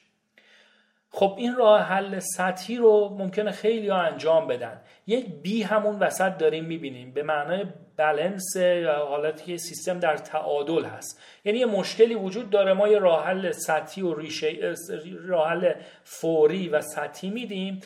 بالاخره مشکل می‌تونه تا حدودی حل بشه. اما این مشکل اینجاست که این راه حل های سطحی در بلند مدت خودشون می‌تونن عوارض و مشکلات جانبی ایجاد بکنن. و بنابراین ببینیم یک چرخه دیگه ای ایجاد میشه که R داره reinforcing هست. بازخوردی هستش که داره تشدید می‌کنه اون مشکل رو یعنی نه تنها اون مشکل حل نشده بلکه عوارض جانبی هم به اون اضافه میشه که اونو تشدید می‌کنه و از وضعیت اول حتی بدترش می‌کنه. بنابراین چاره راه اینه که اشخاص به جای درمانهای سطحی برن دنبال درمانهای ریشه‌ای. کاری که خانم هلن و خانوادهش کردن. ایشون می‌تونستن برای مشکل نابینایی و ناشنوایی این دخترشون این خانواده می‌تونستن چه کنن؟ بگن خیلی خوب ایشون دیگه تو خونه هست نهایتا گریه می‌کنه به در دیوار می‌زنه ما میریم بهش آب میدیم اگه نخواست می‌فهمیم گشنشه اگه نخواست می‌فهمیم بیماره میبریمش دکتر و حالا هستیم ما ازش حمایت می‌کنیم. هزینه کمی هم داره همیشه هم دم دستمونه. اما عوارض جانبیش چی است اینی که این انسان میشه یک توده گوشت. دیگه اون ذهنیت پرورش نیافته. تفکر ما با کلماته که اتفاق میفته شخصی که نه کلمه تو ذهنشه نه ما به ازا چیزی از دنیای بیرونی در ذهنش داره چطور می‌تونه تفکر کنه؟ بنابراین زندگی نباتی خواهد داشت این خانم. و این مشکل در بلند مدت عوارض جانبی داره که شخص نمی‌تونه زندگی خودش رو هندل کنه. اگر مادر پدر فوت کنن خدای نکرده این خانم یه هفته نشده کارش تموم هستش. و به هر ترتیب مشکلات زیاده. اما اونا رفتن راه حل ریشه ای رو انتخاب کردن. آموزش دادن سواد آموزی داد اجرا کردن. و این خانم شد اولین خانومی که نابینا و ناشنوا بود و از دانشگاه فارغ و تحصیل شد. خب الان که من اینو دارم میگم خیلی راحته دیگه. همه میگن خب بابا ما باید بریم درمان ریشه ای کنیم درسته اشتباهه که ما بریم کار رو کوتاه مدت. ولی در واقع در زندگی ها اکثر مردم همین کار رو می‌کنن. چرا؟ چون درمان ریشه ای در ابتدا دیلی داره. این دوتا خط یا موازی که من اینجا گذاشتم علامت مساوی که گذاشتم دیلی هست. درمان سطحی هست. بلا فاصله جواب میده. اگه خانم هلن کلر گشنش بود غذا می‌دادن رفت می‌شد. پس می‌گفتن مشکلی نداره دیگه الان مشکل حله. ولی درمان ریشه که باید چندین سال تلاش کنه سواد پیدا کنه بره فکر کنه توسعه بده. درمان ریشه ای دیلی داره و به خاطر همین تاخیر خیلی ها سراغش نمیرن. و به خاطر همین تاخیره که خیلی ها همیشه کلاشون در زندگی پس معرکه است. حتی در لول کلان هم شما می‌تونید ببینید. تفکر چیپ و راه حل سطحی قالبه یعنی مشکل آلودگی هواست میان مدارس رو تعطیل می‌کنن. به جایی که درمان ریشه‌ای کنن شهرها رو اصولی بسازن حمل و نقل رو اصولی کنن خودروها رو اصولی بسازن. میان مدارس رو تعطیل می‌کنن. کم آبی یه جور کم برقی یه جور. رکود اقتصادی هست یه جور. با نمی‌دونم کنترل دستوری و نمی‌دونم این تیپ داستان ها و شو این تیپ مسائل رو می‌خوان کنترل کنن. بنابراین هر چیزی درمان ریشه ای هست. ترافیک اتوبان می‌زنن. خب این اتوبان ظرفیت تولید می‌کنه. قانون پارکینسون تا هر چیزی رو هر چقدر بکشید ظرفیت خودش رو پر می‌کنه. چه زمان باشه چه پول باشه چه اتوبان باشه. بنابراین صدری رو اگر دو طبقه که هیچ ده طبقه هم روش بذارید باز این ترافیک سر جاشه. چرا؟ چون شما درمان سطحی دارید می‌کنید نه درمان ریشه ای ش... بر زندگی شخصی هم همینه. شخص پول نداره میره از این اون قرض می‌کنه. این میشه سطحی. پول نداره بره درمان ریشه ای می‌کنه. میره درآمدش رو افزایش میده میره سرمایه گذاری می‌کنه میشه درمان ریشه ای دیلی داره. اما بیمه می‌کنه. اون قایق موتوریه نیست اما کشتی میشه که در گذار زندگی می‌تونه از دریاهای سهمگین و طوفانهای بزرگ انسان رو رد بکنه. بنابراین اسلاید قبلی که من خدمتتون عرض کردم اسلاید تفکر بلند مدت چشمانداز بلند مدت و نگاه استراتژیک همینو میطلبه. یعنی ما اقدام کوچیک که انجام میدیم نگاه بلندمون اینطور باشه که این اقدام کوچیک ممکنه الان به ظاهر کاری نکنه ولی اون ذات ذات دیلی سیستم هست. و بعد از مدتی انباشت این امتیازهای کوچک روی هم دیگه است که می‌تونه مزیت‌های رقابتی کلانی رو ایجاد بکنه. نکته بعدی برای سرمایه گذاری اینه که ما یک شناخت دقیقی رو از شرایط پیرامون خودمون داشته باشیم. از بازارها شناخت دقیقی داشته باشیم. یه مثالی برای این داستان هست. میگن اگه فرض کنید شما فقط ده ثانیه پنج ثانیه فرصت داشته باشید که تصمیم بگیرید. می‌خواید برید پیتزا بخرید و شخص میگه یه پیتزا می‌خوای با قطر 30 سانتی متر یا دو تا پیتزا می‌خوای با قطر 20 سانتی متر ها هر کسی ممکنه یه دفعه بگه 20 و 20 میشه 40 و از اون 30 بیشتره دو تاست. و هر ترتیب اون گزینه رو انتخاب بکنه ولی در واقع خب مساحت دایره وقتی حساب میشه اون یک پیتزا با قطر 30 سانتی متر مساحت بیشتری رو داره. از دو پیتزا با قطر 20 سانتی متر این یک مثال کلاسیک هست از اینکه مسائل یه مقداری پیچیده تر از اونی هستن که ما به ظاهر می‌خوایم نگاه کنیم. بنابراین باید یک تحلیل دقیق تر داشته باشیم. تحلیل دقیق تر منظور اینه که ما به اخبار دم دستی و نمی‌دونم میزگردای اخبار تلویزیون و نمی‌دونم روزنامه اینو گفت و کانال تلگرام فلان گفت و این داستانه نگاه نکنیم برای تصمیم گیری. تخصصی پیدا کنیم بریم صورت های مالی رو بخونیم بریم چرخه های بازاری رو بتونیم نگاه بکنیم و داستان های اینطوری رو در نظر داشته باشیم تا بتونیم تصمیم گیری بر مبنای اطلاعات صحیح داشته باشیم نه بر مبنای گفته دیگران. نکته بعدی اینه که برای سرمایه گذاری و شناخت دقیق این که باید بدونیم کجای چرخه هستیم. منظور من از چرخه چیه؟ اقتصاد ما شامل چرخه های مختلف دیگه از رکود و رونق. بعضی از این چرخه ها چرخه های ساختاری هست. بعضی از این چرخه ها چرخه های ادواری هست. چرخه ادواری یعنی یه بار تو رونق یه بار تو رکوده یه بار تو رونق رکود رونق رکود و ادامه پیدا می‌کنه. تکرار میشه. دور داره. اما چرخه ساختاری یعنی اساس و اون فونداسیون اون بازار داره تغییر می‌کنه. بنابراین اگر رکود پیدا شد یا راکت شد این نیستش که الان من بخرم خوب میشه. شاید بدتر هم بشه. و احتمالا بدتر هم میشه. مثال می‌زنم ممکنه شما وارد بازار ملک بشید خب می‌دونیم به تجربه هر چند سال یه رونق چند ماهه داریم و چند سال در رکود هستیم. برای ملک مسکونی. این میشه چرخه ادواری. اما اگر من ملک تجاری بخوام بخرم همین مزیت رو داره؟ خیر. وارد چرخه ساختاری شده ملک تجاری. یعنی چی؟ یعنی اصولی وارد شده تغییراتی حادث شده که ساختارهای این بازار را داره تغییر میده. مواردی مثل کسب و کارهای اینترنتی کسب و کارهای خانگی زیاد بودن سرانه تجاری کاهش قدرت خرید کاهش قدرت تولید. اگر هم ما مغازه‌ای داریم اینا بیشتر ویترین تولیدات کشورهای دیگه مثل چین و اینا تا تولید کشور خودمون. بنابراین همه اینا باعث میشه که قدرت تولید هم ندارن. وقتی طرف داره با یک صفحه اینستاگرام به مقاله به اندازه مغازه فروش داره خب طبیعتا گرایش به این سمت زیاد میشه. تقاضا برای ملک تجاری کاهش پیدا می‌کنه. بازدهی ملک تجاری کاهش پیدا می‌کنه و در قیمت اون به اندازه ملک مسکونی ممکن افزایش پیدا نکنه. بنابراین برخلاف ملک مسکونی که چرخه های ادواری داره ملک تجاری چرخه ساختاری داره و از اون ساختار رونقش افتاده بیرون.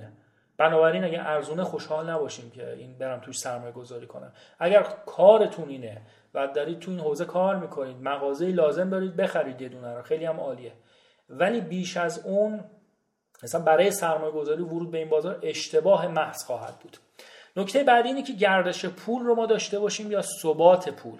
همونطور که عرض کردم خدمتتون تو بازار کشور ما سرمایه گذاری بیشتر به معنای راکت کردن پوله. یعنی پول بریز بیرون زمین بخر بنداز گوشه 20 سال دیگه بفروش. این چیزی که تو ذهن مردم هستش. یکم دقیق تر بخوام اینو توضیح بدم. شاید رویکرد اصولی تر برای این گزینه این باشه که ما برای املاک یا برای سبدها چندین حوزه سبد بندی کردیم دیگه. سبدهای با امنیت بالا ریسک پایین سنگین نقد کم بریم روی ثبات پول. اما برای بازارهای پر ریسک و پرنوسان با حجم کمی از سبد سرمایه بریم روی گردش پول. یعنی یه بازار ریسکش بالاست. 20 درصد من سود بکنم دوش میام بیرون دوباره میرم یک خدمت شما دارایی دیگر می‌گیرم. دوباره 10 درصد 20 درصد تارگت می‌ذارم. وقتی زدم دوباره میرم بعدی. میگردونم پول رو. این پول از کجا داره میاد؟ از درآمد حاصل از اون سبد سرمایه سنگین. مثل اجاره ملک مثل درآمد سالیانه از سهامای بنیادین و فاندامنتالی که وجود داره. سوال بعدی اینه که من با بدهی وارد سرمایه گذاری بشم یا نه؟ همونطور که عرض کردم خب یه سری تغییرات وجود داره. به طور عام با بدهی وارد سرمایه گذاری شدن زیاد خوب نیست مگر در یک مورد و اون مورد ملک و مسکن هستش. چرا که انقدر دستیابی به حد استطاعت ممکنه سخت باشه؟ که تا بخواید به جمع و جور کردن پول برسید دیگه اون فرصته از دست رفته باشه. بنابراین چون ریسک بالایی نداره امنیت داره ثبات داره تضمین بانکی داره خودتون ممکن توش بشینید یا مستاجر دو سه تا حالا قولنامه و این تیپ چیزا دارن میان تضمینش می‌کنن. اینجا رو می‌تونید با بدهی وارد بشید. شما سی یا 40 درصد پول یه ملک رو داشته باشید از طریق رهن و قرض و اجاره و وام و اینا می‌تونید مابقیش رو تا حدودی جور کنید و وارد معامله بشید. ولی نمی‌تونید با پول قرضی یا بدهی یا هر چیزی بدین وارد بورس بشید. به هیچ عنوان توصیه نمیشه یا هر بازار دیگه بنابراین اگر می‌خواد با بدهی وارد بشین تنها بازار بازار ملک و اونم ملکه که من دارم میگم مسکن آپارتمان مسکونی کوچیک و این داستانه هستش که خدمتتون گفتم. خودش بتونه درآمد تولید کنه خودش بتونه مزیت تولید کنه سندش بتونه کار را بندازه. نه حالا یک زمین قولنامه ای در بیابون. به هر ترتیب این هم آیتم بعدی. نکته دیگه ای که راجع به سرمایه گذاری وجود داره این هستش که یک باور اشتباهیه که میگن آقا تا ریسک نکنی پول به دست نمیاری. این کاملا اشتباهه. بزرگترین سرمایه گذارهای دنیا و موفق ترین هاشون با الگوی دوری از ریسک موفق شدن. درست؟ نه با الگوی ریسک پذیری. اینطور نیستش که هرچه ریسکت بالاتر باشه پاداش هم ریوارد بالاتره. به عنوان. به خصوص الان در جامعه فعلی. ببینید من تو کتاب کارآفرینی کماندویی هم یه مثال دقیقا همینطوری گفتم. گفتم محیط بیرونی وقتی پیچیده تر میشه متغیرهای ثابت ریسک های سخت تری رو تحمیل می‌کنن. مثالی که زدم اینه شما اگر مثلا تو خونتون نشستید برق میره هیچ اتفاقی نمیفته درست؟ نهایتا حالا یه چیز میسوزه. ما هاردمون هم سوخته و زش کشیده این داستان هستیم. یه کتاب رو دو بار نوشتم به خاطر این موضوع. ولی حالا نهایتا این که یه وسیله ممکنه بسوزه یا نسوزه حالا ده دقیقه بیکار میشید. ریسک نداره. محیط شفافه و عملا ریسکی وجود نداره. اما فرض کنید که مثلا یه پزشکی در حال عمل جراحی هستش و اونجا برق میره. خب ریسک خیلی افزایش پیدا می‌کنه. شخص باید بتونه پزشک باید بتونه اون شخص رو زنده نگه داره. حالا عمل که سر جاش و مسائل مختلف جریان خون ضربان قلب تمام دستگاه های الکترونیکی رو باید بتونه مدیریت کنه و مسائل دیگه.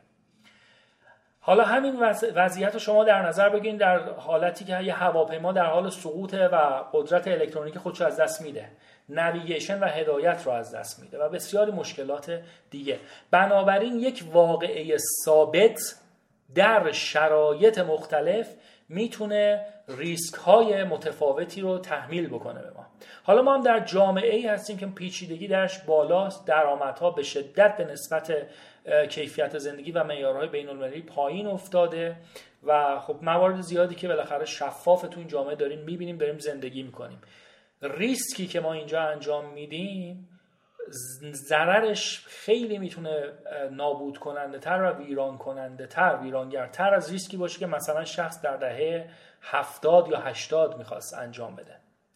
بنابراین الگوی قالب توصیه‌ای که میشه اینکه دوری از ریسک باشه و همینطور که گفتم حتی در کشورهای دیگه هم موفق ترین سرمایه گذارا با دوری از ریسک و حفظ سرمایه هستش که سرمایه خودشون رو مدیریت می‌کنن و توسعه کوچیک کوچیک و متناوب پشت سر همه که در نهایت باعث میشه که سرمایه رشد بکنه نه اینکه یه دفعه وارد یه معامله بشین مثلا 500 درصد بخواید سود بکنید ممکنه پیش بیاد ولی ما به ازای اون هزار تا هم ممکنه وجود داشته باشه که خطر نابودی کامل سرمایه رو ایجاد بکنه. نکته بعدی اینه که ما باید استراتژی خروج داشته باشیم از سرمایه گذاری. اما چه وقت و چه زمانی؟ اول مطالب براتون ترسیم کردم که سرمایه گذاری در شرط فعلی خوبه که با نگاه بلند مدت یا حتی همیشگی باشه. سرمایه گذاری هایی که درآمد غیر فعال برای ما تولید می‌کنن. مثل همون ملکی که عرض کردم خدمتون و اجارهش که داره کمک می‌کنه. هزینه های جاری زندگی پوشش داده بشه و بعد اون self-actualization و مسائل دیگه. به این ترتیب پس ما عملا شاید لازم نباشه خیلی نگاه کنیم خروج کنیم از سرمایه گذاری اما در بعضی از مواقع لازم هستش که ما از سرمایه گذاری خارج بشیم. اون مواقع کجاست؟ زمانیه که ما در بازارهای پر ریسک قرار داریم. اون 5 درصد 10 درصدی که خدمتتون عرض کردم و تارگت می‌زنیم. 10 درصد 20 درصد سود کردیم میایم بیرون. این میشه خروج از سرمایه گذاری زمانی که ما اصلا رفتیم یک سرمایه‌گذاری خوبی انجام دادیم همون ملکی که خدمتون مثال زدم اما متوجه شدیم اشتباه کردیم. بلافاصله باید بیایم بیرون. زمانی که معلفه های سرمایه گذاری تغییر کرده. بر مبنای اون ما سرمایه گذاری کردیم اما معیارها تغییر کرده. مثل تغییر ساختاری که در ملک تجاری خدمتتون عرض کردم. باید بیایم بیرون. موندن بیشتر مصادف با ضرر بیشتر. زمانی که بازار چرخش می‌کنه و یک نکته دیگه زمانی که ما فرصت بهتری رو پیدا کردیم. یعنی مثلا چند تا ملک هم داریم و همه چیز برای اون نگاه بلند مدت و این داستان فراهمه. اما دوباره یک موقعیت بسیار عالی پیش میاد یا مثلا مهاجرت هست یا حالا هر چیز دیگه. این مسائل این زمانهایی هستش که خروج از سرمایه گذاری لازم هست. اما وقتی ما متوجه شدیم که باید خارج بشیم از سرمایه گذاری بهترین زمان همون اولین زمانه. نباید طول بدیم این پروسه رو. سریعترین حالت ممکن باید این کار رو انجام بدیم. عده زیادی از مردم این قضیه رو کش میرن. به چند دلیل ترس از شکست امید واهی که حالا در آینده بهتر میشه این برمیگرده. خیلی تحقیقات زیادی هم انجام شده. ثابت می‌کنه مردم سود که می‌رسن سریع ظرفیتشون پر میشه ولی تو ضرر هی امید واهی به خودشون میدن و بنابراین ضررها رو بیشتر تحمل می‌کنن. تو بورس هم شما نگاه کنید طرف میره سهام می‌گیره. 10 درصد سود می‌کنه میاد بیرون. اما مثلا 60 درصد تو ضرر همچنان مونده که یه روزی این سهام میره بالا. و فرصت سوزی انجام میده. فرصت هزینه فرصت برای خودش میتراشه. بنابراین با هر ترتیبی وقتی اصولی متوجه شدیم به یکی از این شرایطی که خدمتتون ارز کردم سرمایه گذاری دیگه توجیه نداره باید خارج بشیم و کی خارج میشیم؟ اولین زمان بهترین زمان خواهد بود. یه سری هم اصول تصمیم گیری رو من می‌خوام خدمت شما عرض کنم. چون در نهایت سرمایه گذاری پیوند خورده با تصمیم گیری من با تصمیم بگیرم کجا ورود کنم تصمیم بگیرم کی ورود کنم تصمیم بگیرم کی خارج بشم با چه میزان بخرم کل این فرایند تصمیم گیری هستش. بنابراین چند تا مشکل ذهنی خطای ذهنی کاگنیتیو بایاس رو می‌خوایم مطرح کنیم که باید ازشون دوری کنیم تا بتونیم تصمیم گیری صحیحی داشته باشیم. اول اینکه عملگرایی رو به جای کمالگرایی داشته باشیم. خیلی ها دنبال اینن که یک فرصت ایدئالی پیش بیاد تا اتفاقی بیفته. کمالگرایی اسم خوشگل ترس عزیزان من. کسانی که کمالگرا هستن همون افرادی که ترس دارن و نمی‌تونن اینو بیان کنن دنبال اینن که حالا بگن شرایط اینجوریه شرایط اونجوریه. کمالگرایی خوبه به شرطی که در قالب چشمانداز و مقصد باشه نه در قالب مسیر. مسیر باید عملگرایانه باشه. اگر ما بخوایم رویکرد کمالگرایی رو برای پیمایش و قدم نهادن تو مسیر استفاده کنیم قدمی از قدم بر نمیداریم. بنابراین باید عملگرا باشیم اما به یک مقصد کامل و متکامل. اینو باید در نظر داشته باشیم. صبر نکنیم. شما به خصوص تو جامعه الانمون. فرض کنین مثلا چه می‌دونم دهه 1370 یه ملکی تو تهران بوده 19 میلیون و 800 هزار تومن یا 20 هزار یا 20 میلیون تومن. اون 200 هزار تومن شاید اون سال مثلا 6 ماه حقوق یه نفری بوده. اما الان بعد 20 خورده سال نزدیک 30 سال اون ملک الان شده مثلا دو میلیارد. اون 200 هزار تومن اصلا موضوعیت داره. نداره. ولی شخص کمالگرا ممکنه اونجا معامله رو از دست می‌داده یا دو هزار تا خونه می‌خواسته ببینه آخرش هم نمیخریده و فرصت ها رو از دست می‌داده. و الان هزینه فرصتش بعد از یک عمر یک نسل کاملا مشخصه. فرض کنید برای اینکه عمق فاجعه رو در نظر بگیریم. قبل از موج مسکن سال 86 دو تا جوون رو در نظر بگیرید. همه چیز عین هم درست؟ درآمد وضع خانواده فلان فقط یک تفاوت با هم دارن اینکه یکیشون یه خونه 100 میلیونی داشته اون یکی مستاجره در همون شرایط یا حتی خونه بهتر. بعد از سال 86 که مسکن افزایش پیدا کرد این خونه این بابا مثلا میشه 250 300 میلیون. اما اون بابایی که مستاجر بوده اجارش مثلا از یه میلیون میشه 3 میلیون. یا حالا از 500 هزار تا میشه یک کنیم هرچی. تفاوت اینه با هر موج تورمی دارایی ها ارزش پیدا می‌کنن. اما شخصی که دارایی نداره بدهیش افزایش پیدا می‌کنه. بنابراین بعد از اون سال 86 90 91 96 97 که داشتیم سه تا موج خورده. اون ملک الان اگه 100 مل... قبلا 100 میلیون بوده در اون سال الان حتما یک میلیارده. اون شخص هم اگه اون سال 500 هزار تن اجاره می‌داده حتما هم این الان باید 5 میلیون در ماه اجاره بده. فرق یک میلیارد سرمایه و ماهی 5 میلیون تومان بدهی که اضافه شده. بنابراین اینو می‌خوام بگم کمالگرایی در کشور ما زیاد جایگاهی نداره. عملگرایی هستش که ما باید قدرتی داشته باشیم و هر ماه اون اقدامات کوچک و اون یک درصد ها رو تحقق بدیم.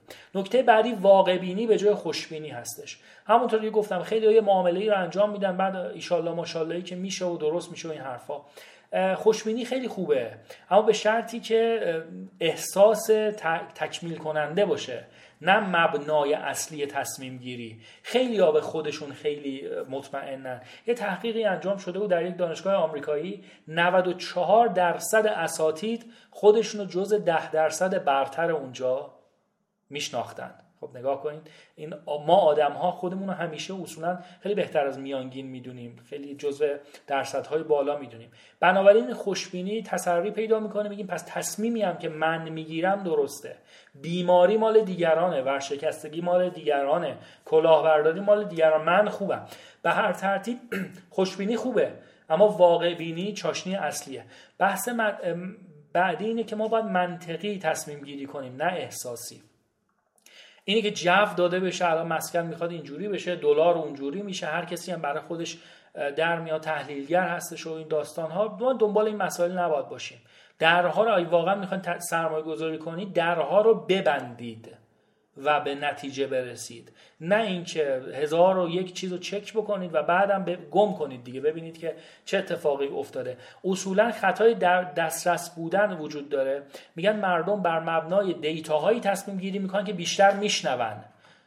بنابراین خدمت شما عرض شود که اون تکرار باعث تصمیم گیری میشه. تو بازاریابی هم ما یه همچین چیزی داریم. mere mere exposure effect هستش. یعنی میگن آقا مثلا شما ده بار email marketing کنین برای یک شخص ده بار ایمیل شما رو ببینه اصلا خواه ناخواه اعتماد پیدا می‌کنه به شما. همین تکرار باعث اعتماد سازی میشه. حالا شما چپ و راست مثلا می‌بینید رئیس بانک فلان میگه دلار خوبه اون یکی میگه دلار بده این یکی میگه دلار. اصلا تفکر آدم میره به همین سمت. که دلار دلار دلار.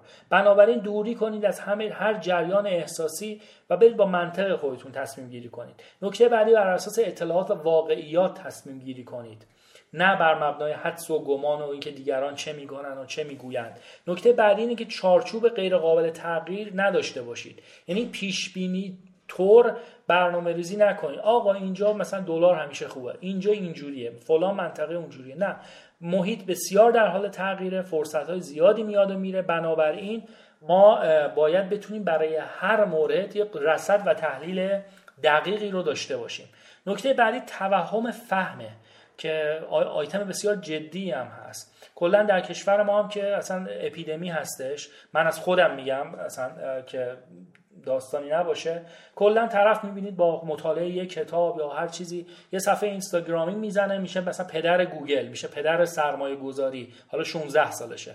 میشه مثلا پدر social media پدر personal branding و داستان های دیگه یا مثلا ده بار تو رادیو مثلا یه چیزی شنیده تو تلویزیون یه چیزی شنیده کلا دیگه نماد تحلیلگری می‌تونه باشه بر مبنای اون اطلاعات. این متاسفانه زیاده و ما باید از اون دوری کنیم و به خصوص از صحبت های اشخاصی که این مورد رو دارن باید خیلی دوری داشته باشیم. نکته بعدی اینه که درون دایره شایستگی خودمون قرار بگیریم. یه دایره آقای بارن بافت داره بسیار هم معروفه. سه فعالیت اصلی رو داره میگه. در زندگی من اینا رو دنبال می‌کنم اینا دایره شایستگی و مزیت من هستن و من از اینا بیرون نمیرم. حتی اگه میلیون دلار سود داشته باشه.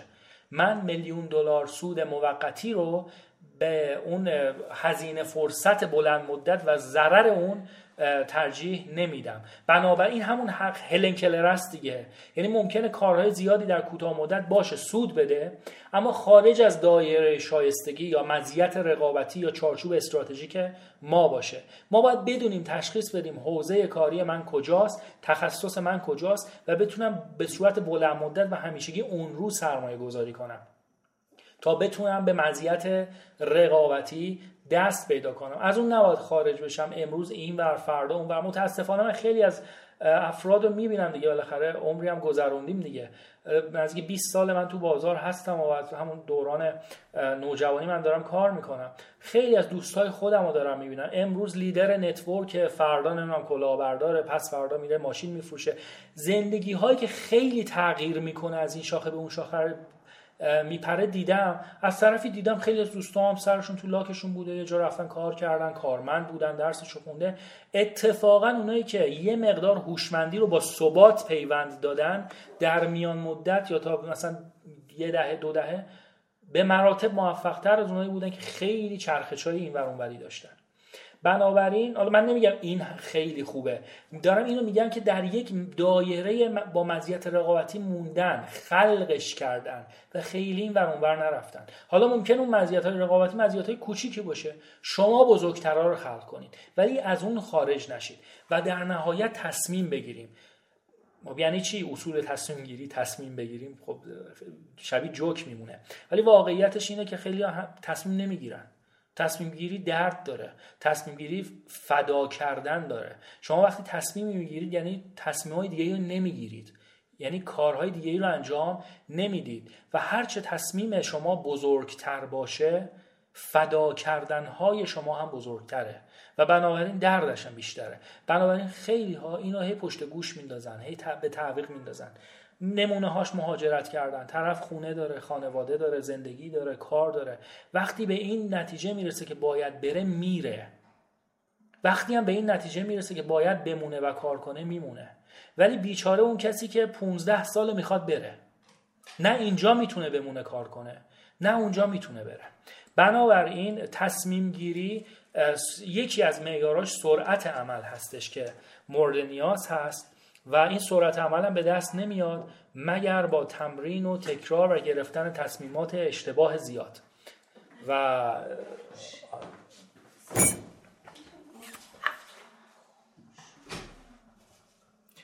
خاموشه یا فقط اسکرینش؟ چرا؟ استنبایه رکورده همچنان. خب دوستان تصویر و صدای بنده رو دارید؟ یک بزنید لطفا.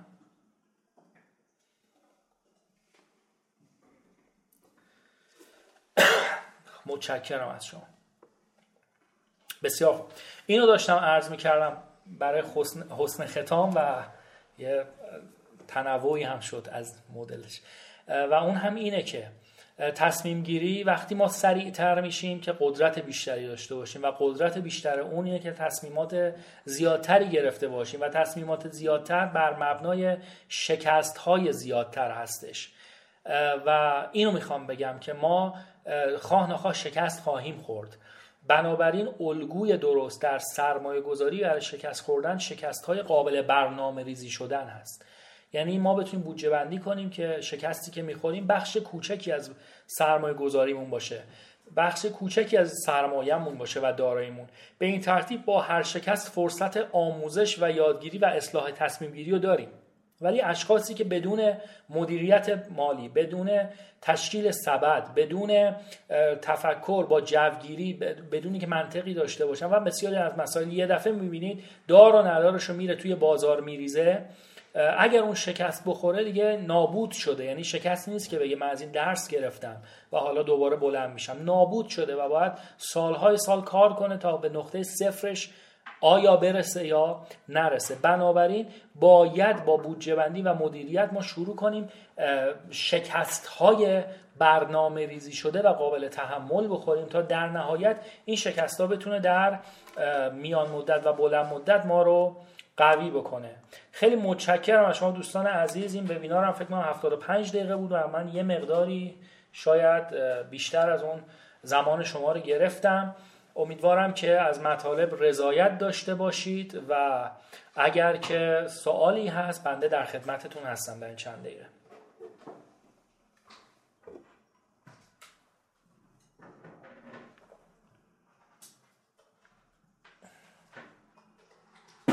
زنده باشید سلامت باشید.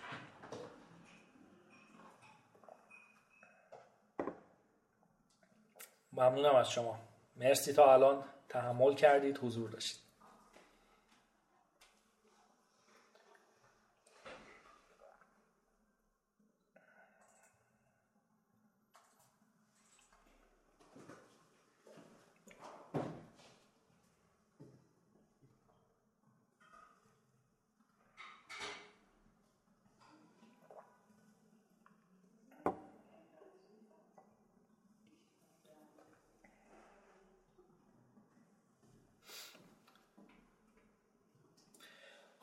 رکورد رو ببندم.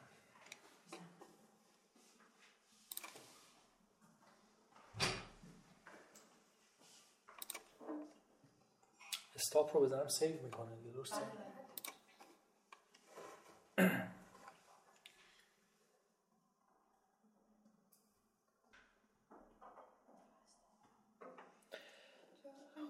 یک یه typing داره و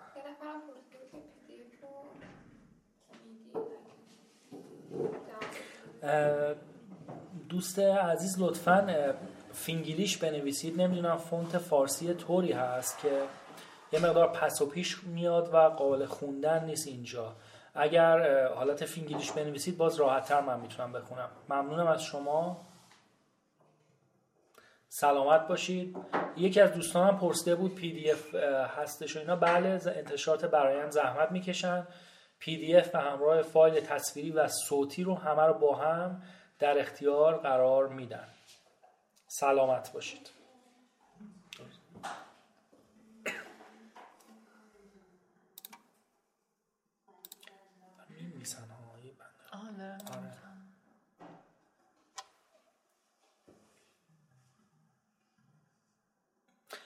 سرمایه گذاری در بورس پر ریسک نیست. کلیتش رو دارم میگم. اگر آگاهانه وارد بشید و روی سهام های بسیار معدود محدود و درخشان و فاندامنتال ورود کنید. وگرنه در حال حاضر اونقدر سهام بادکنکی ما داریم که قابلیت اینو داره که سرمایه شما رو نصف یک سوم حتی در میان مدت بکنه. اما اگر در نظر بگیریم معیار ثبات اقتصادی رو به یه ارز بین المللی مثل دلار با شاخص بورس تقریبا به اندازه هم رشد کردن. یعنی تا الان ریسکی نداره پر کرده. اونی که بوده رو پر کرده. از حالا به بعدش که باید با یه مقدار نگرانی بهش نگاه بکنیم. ولی به طور کل بورس ما حالا اینا رکورد که نمیشه.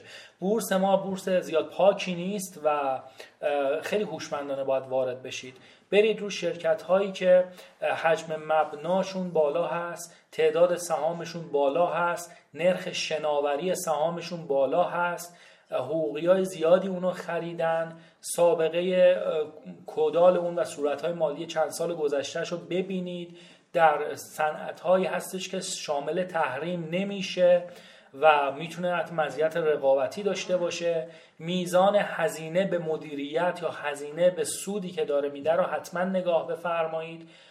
یه 20 25 تا معیار هستش که اینا رو اگر در نظر بگیرید خیلی می‌تونید آره تو همین بازار هم ورود کنید و های معقولی رو تجربه کنید. ولی خب مواظب باشید دیگه های خیلی شرکت های ورشکسته و اینا هست. می‌بینید یه دفعه تو دو ماه میریزن سرش سه برابرش می‌کنن بعد تو کانال های مختلف سیگنال میدن این خوبه بخر. بعد شما می‌خری کی میفروشه؟ اونایی که از سه ماه قبل دو ماه قبل یک سوم قیمت خریدن به شما میفروشن و عملا از طریق شماست که ثروتمند میشن. سهامداری باید بتونید بکنید سفته بازی مقدار زیاد برای بورس ما جواب نمیده. چون در نهایت اگر حرفه‌ای نباشید خوراک حقوقی ها خواهید شد و خب یه مقداری سرمایه خودتون از دست می‌دید به نفع اونها.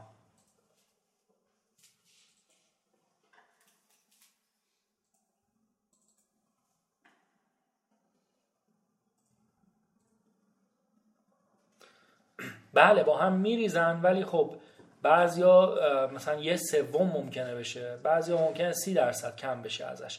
و بعد اون ریزش رو هم باید نگاه کنید. قبلش چقدر حباب داشته چقدر رشد کرده این رشد چقدر واقعی بوده. اینا رو شما بر مبنای اون پی به ای می‌تونید در نظر بگیرید. بر مبنای قیمت هر سهم که از مجموع دارایی اون شرکت هست می‌تونید محاسبه کنید ببینید اون سهم.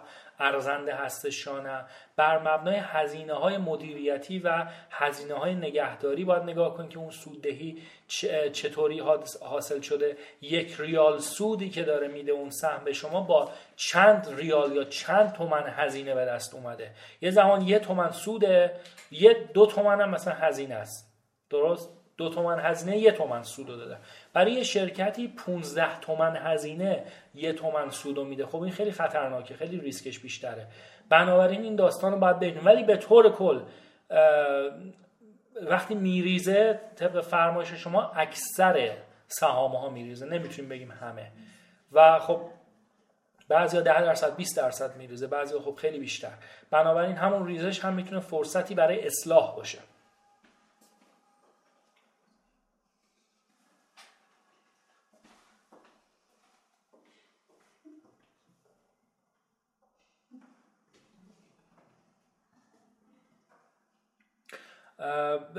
به طور کلی اونس طلا چیزی که وجود داره بالا میره. همیشه بالا رفته. من اینا که دارم میگم باز دوره بلند مدت دارم میگم. ممکن تو کوتاه مدت و یه سال و دو سال این مسائل هم حتی پایین تر هم بیاد. من با نگاه کلی دارم میگم بالا میره و در ایران این دوبله حساب میشه یا حتی سوبله.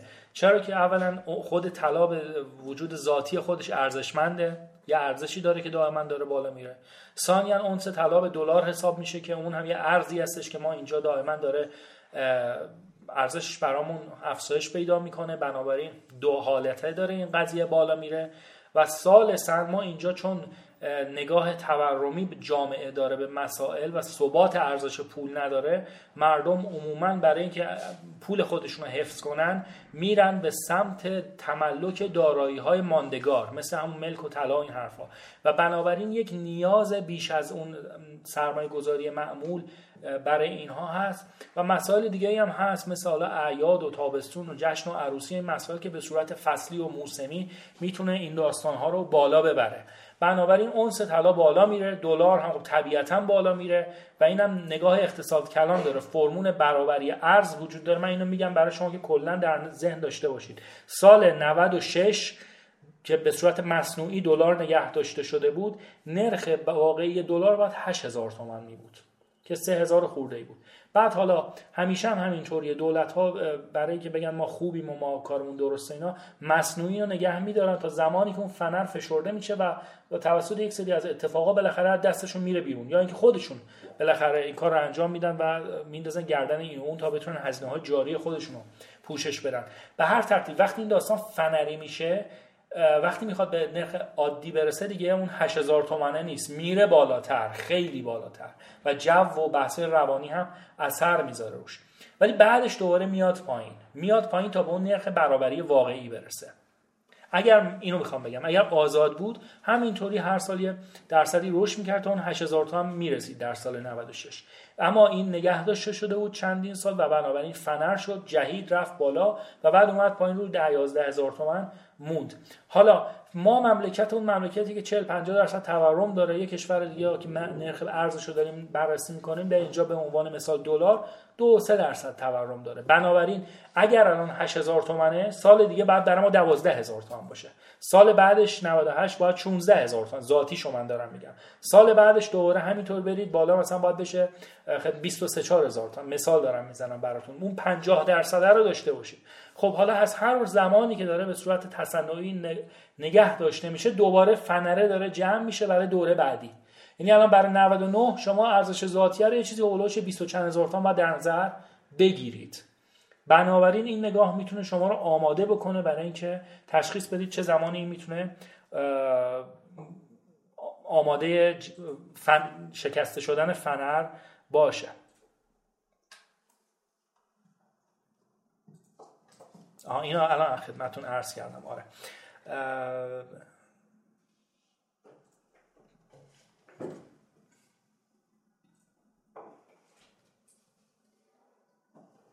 اطلاعی از این سوالی که پرسیدین ندارم. منظورتون دو طرفه شدن؟ یعنی اینی که شما هم معامله که می‌کنید هم بایی باشه هم سل مثل تالارهای خارج یا اینکه چیز دیگه منظورتون هست.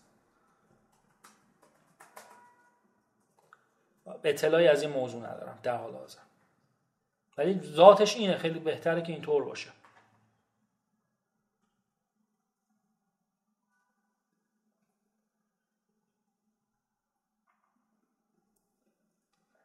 توصیه من در این رابطه نمی‌تونم بکنم دوستان عزیز. حالا این طلا رو که من خدمتتون عرض کردم این که حالا بخواد یه مقدار این مسائل وجود داشته باشه من اینجا به عنوان کسی که اومدم یک وبینار رو برگزار بکنم هیچ توصیه نمی‌تونم بکنم که بر مبنای اون شما دست به اقدام بزنید به این ترتیب. در این صورت دارایی روز. بالاخره این شرایط شرایطش نیست.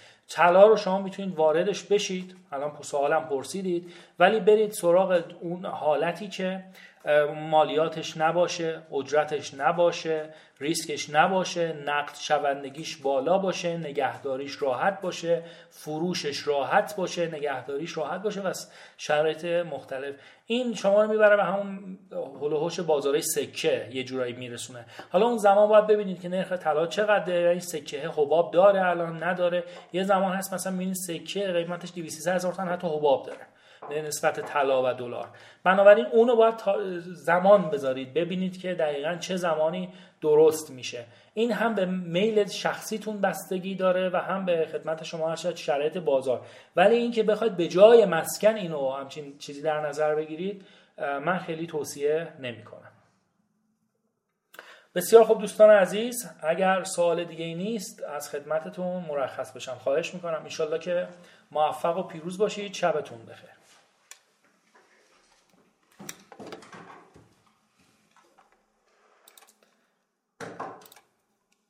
ببخشید یک سوال دیگه. که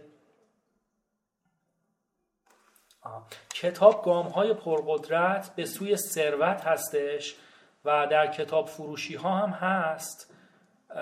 از وبسایت هم از اینترنتی هم سایت های مختلف هستش که می‌تونید تهیه بفرمایید. اصول موفقیت سرمایه گذاری در بازار ایران گام های پرقدرت به سوی ثروت. شب شما بخیر.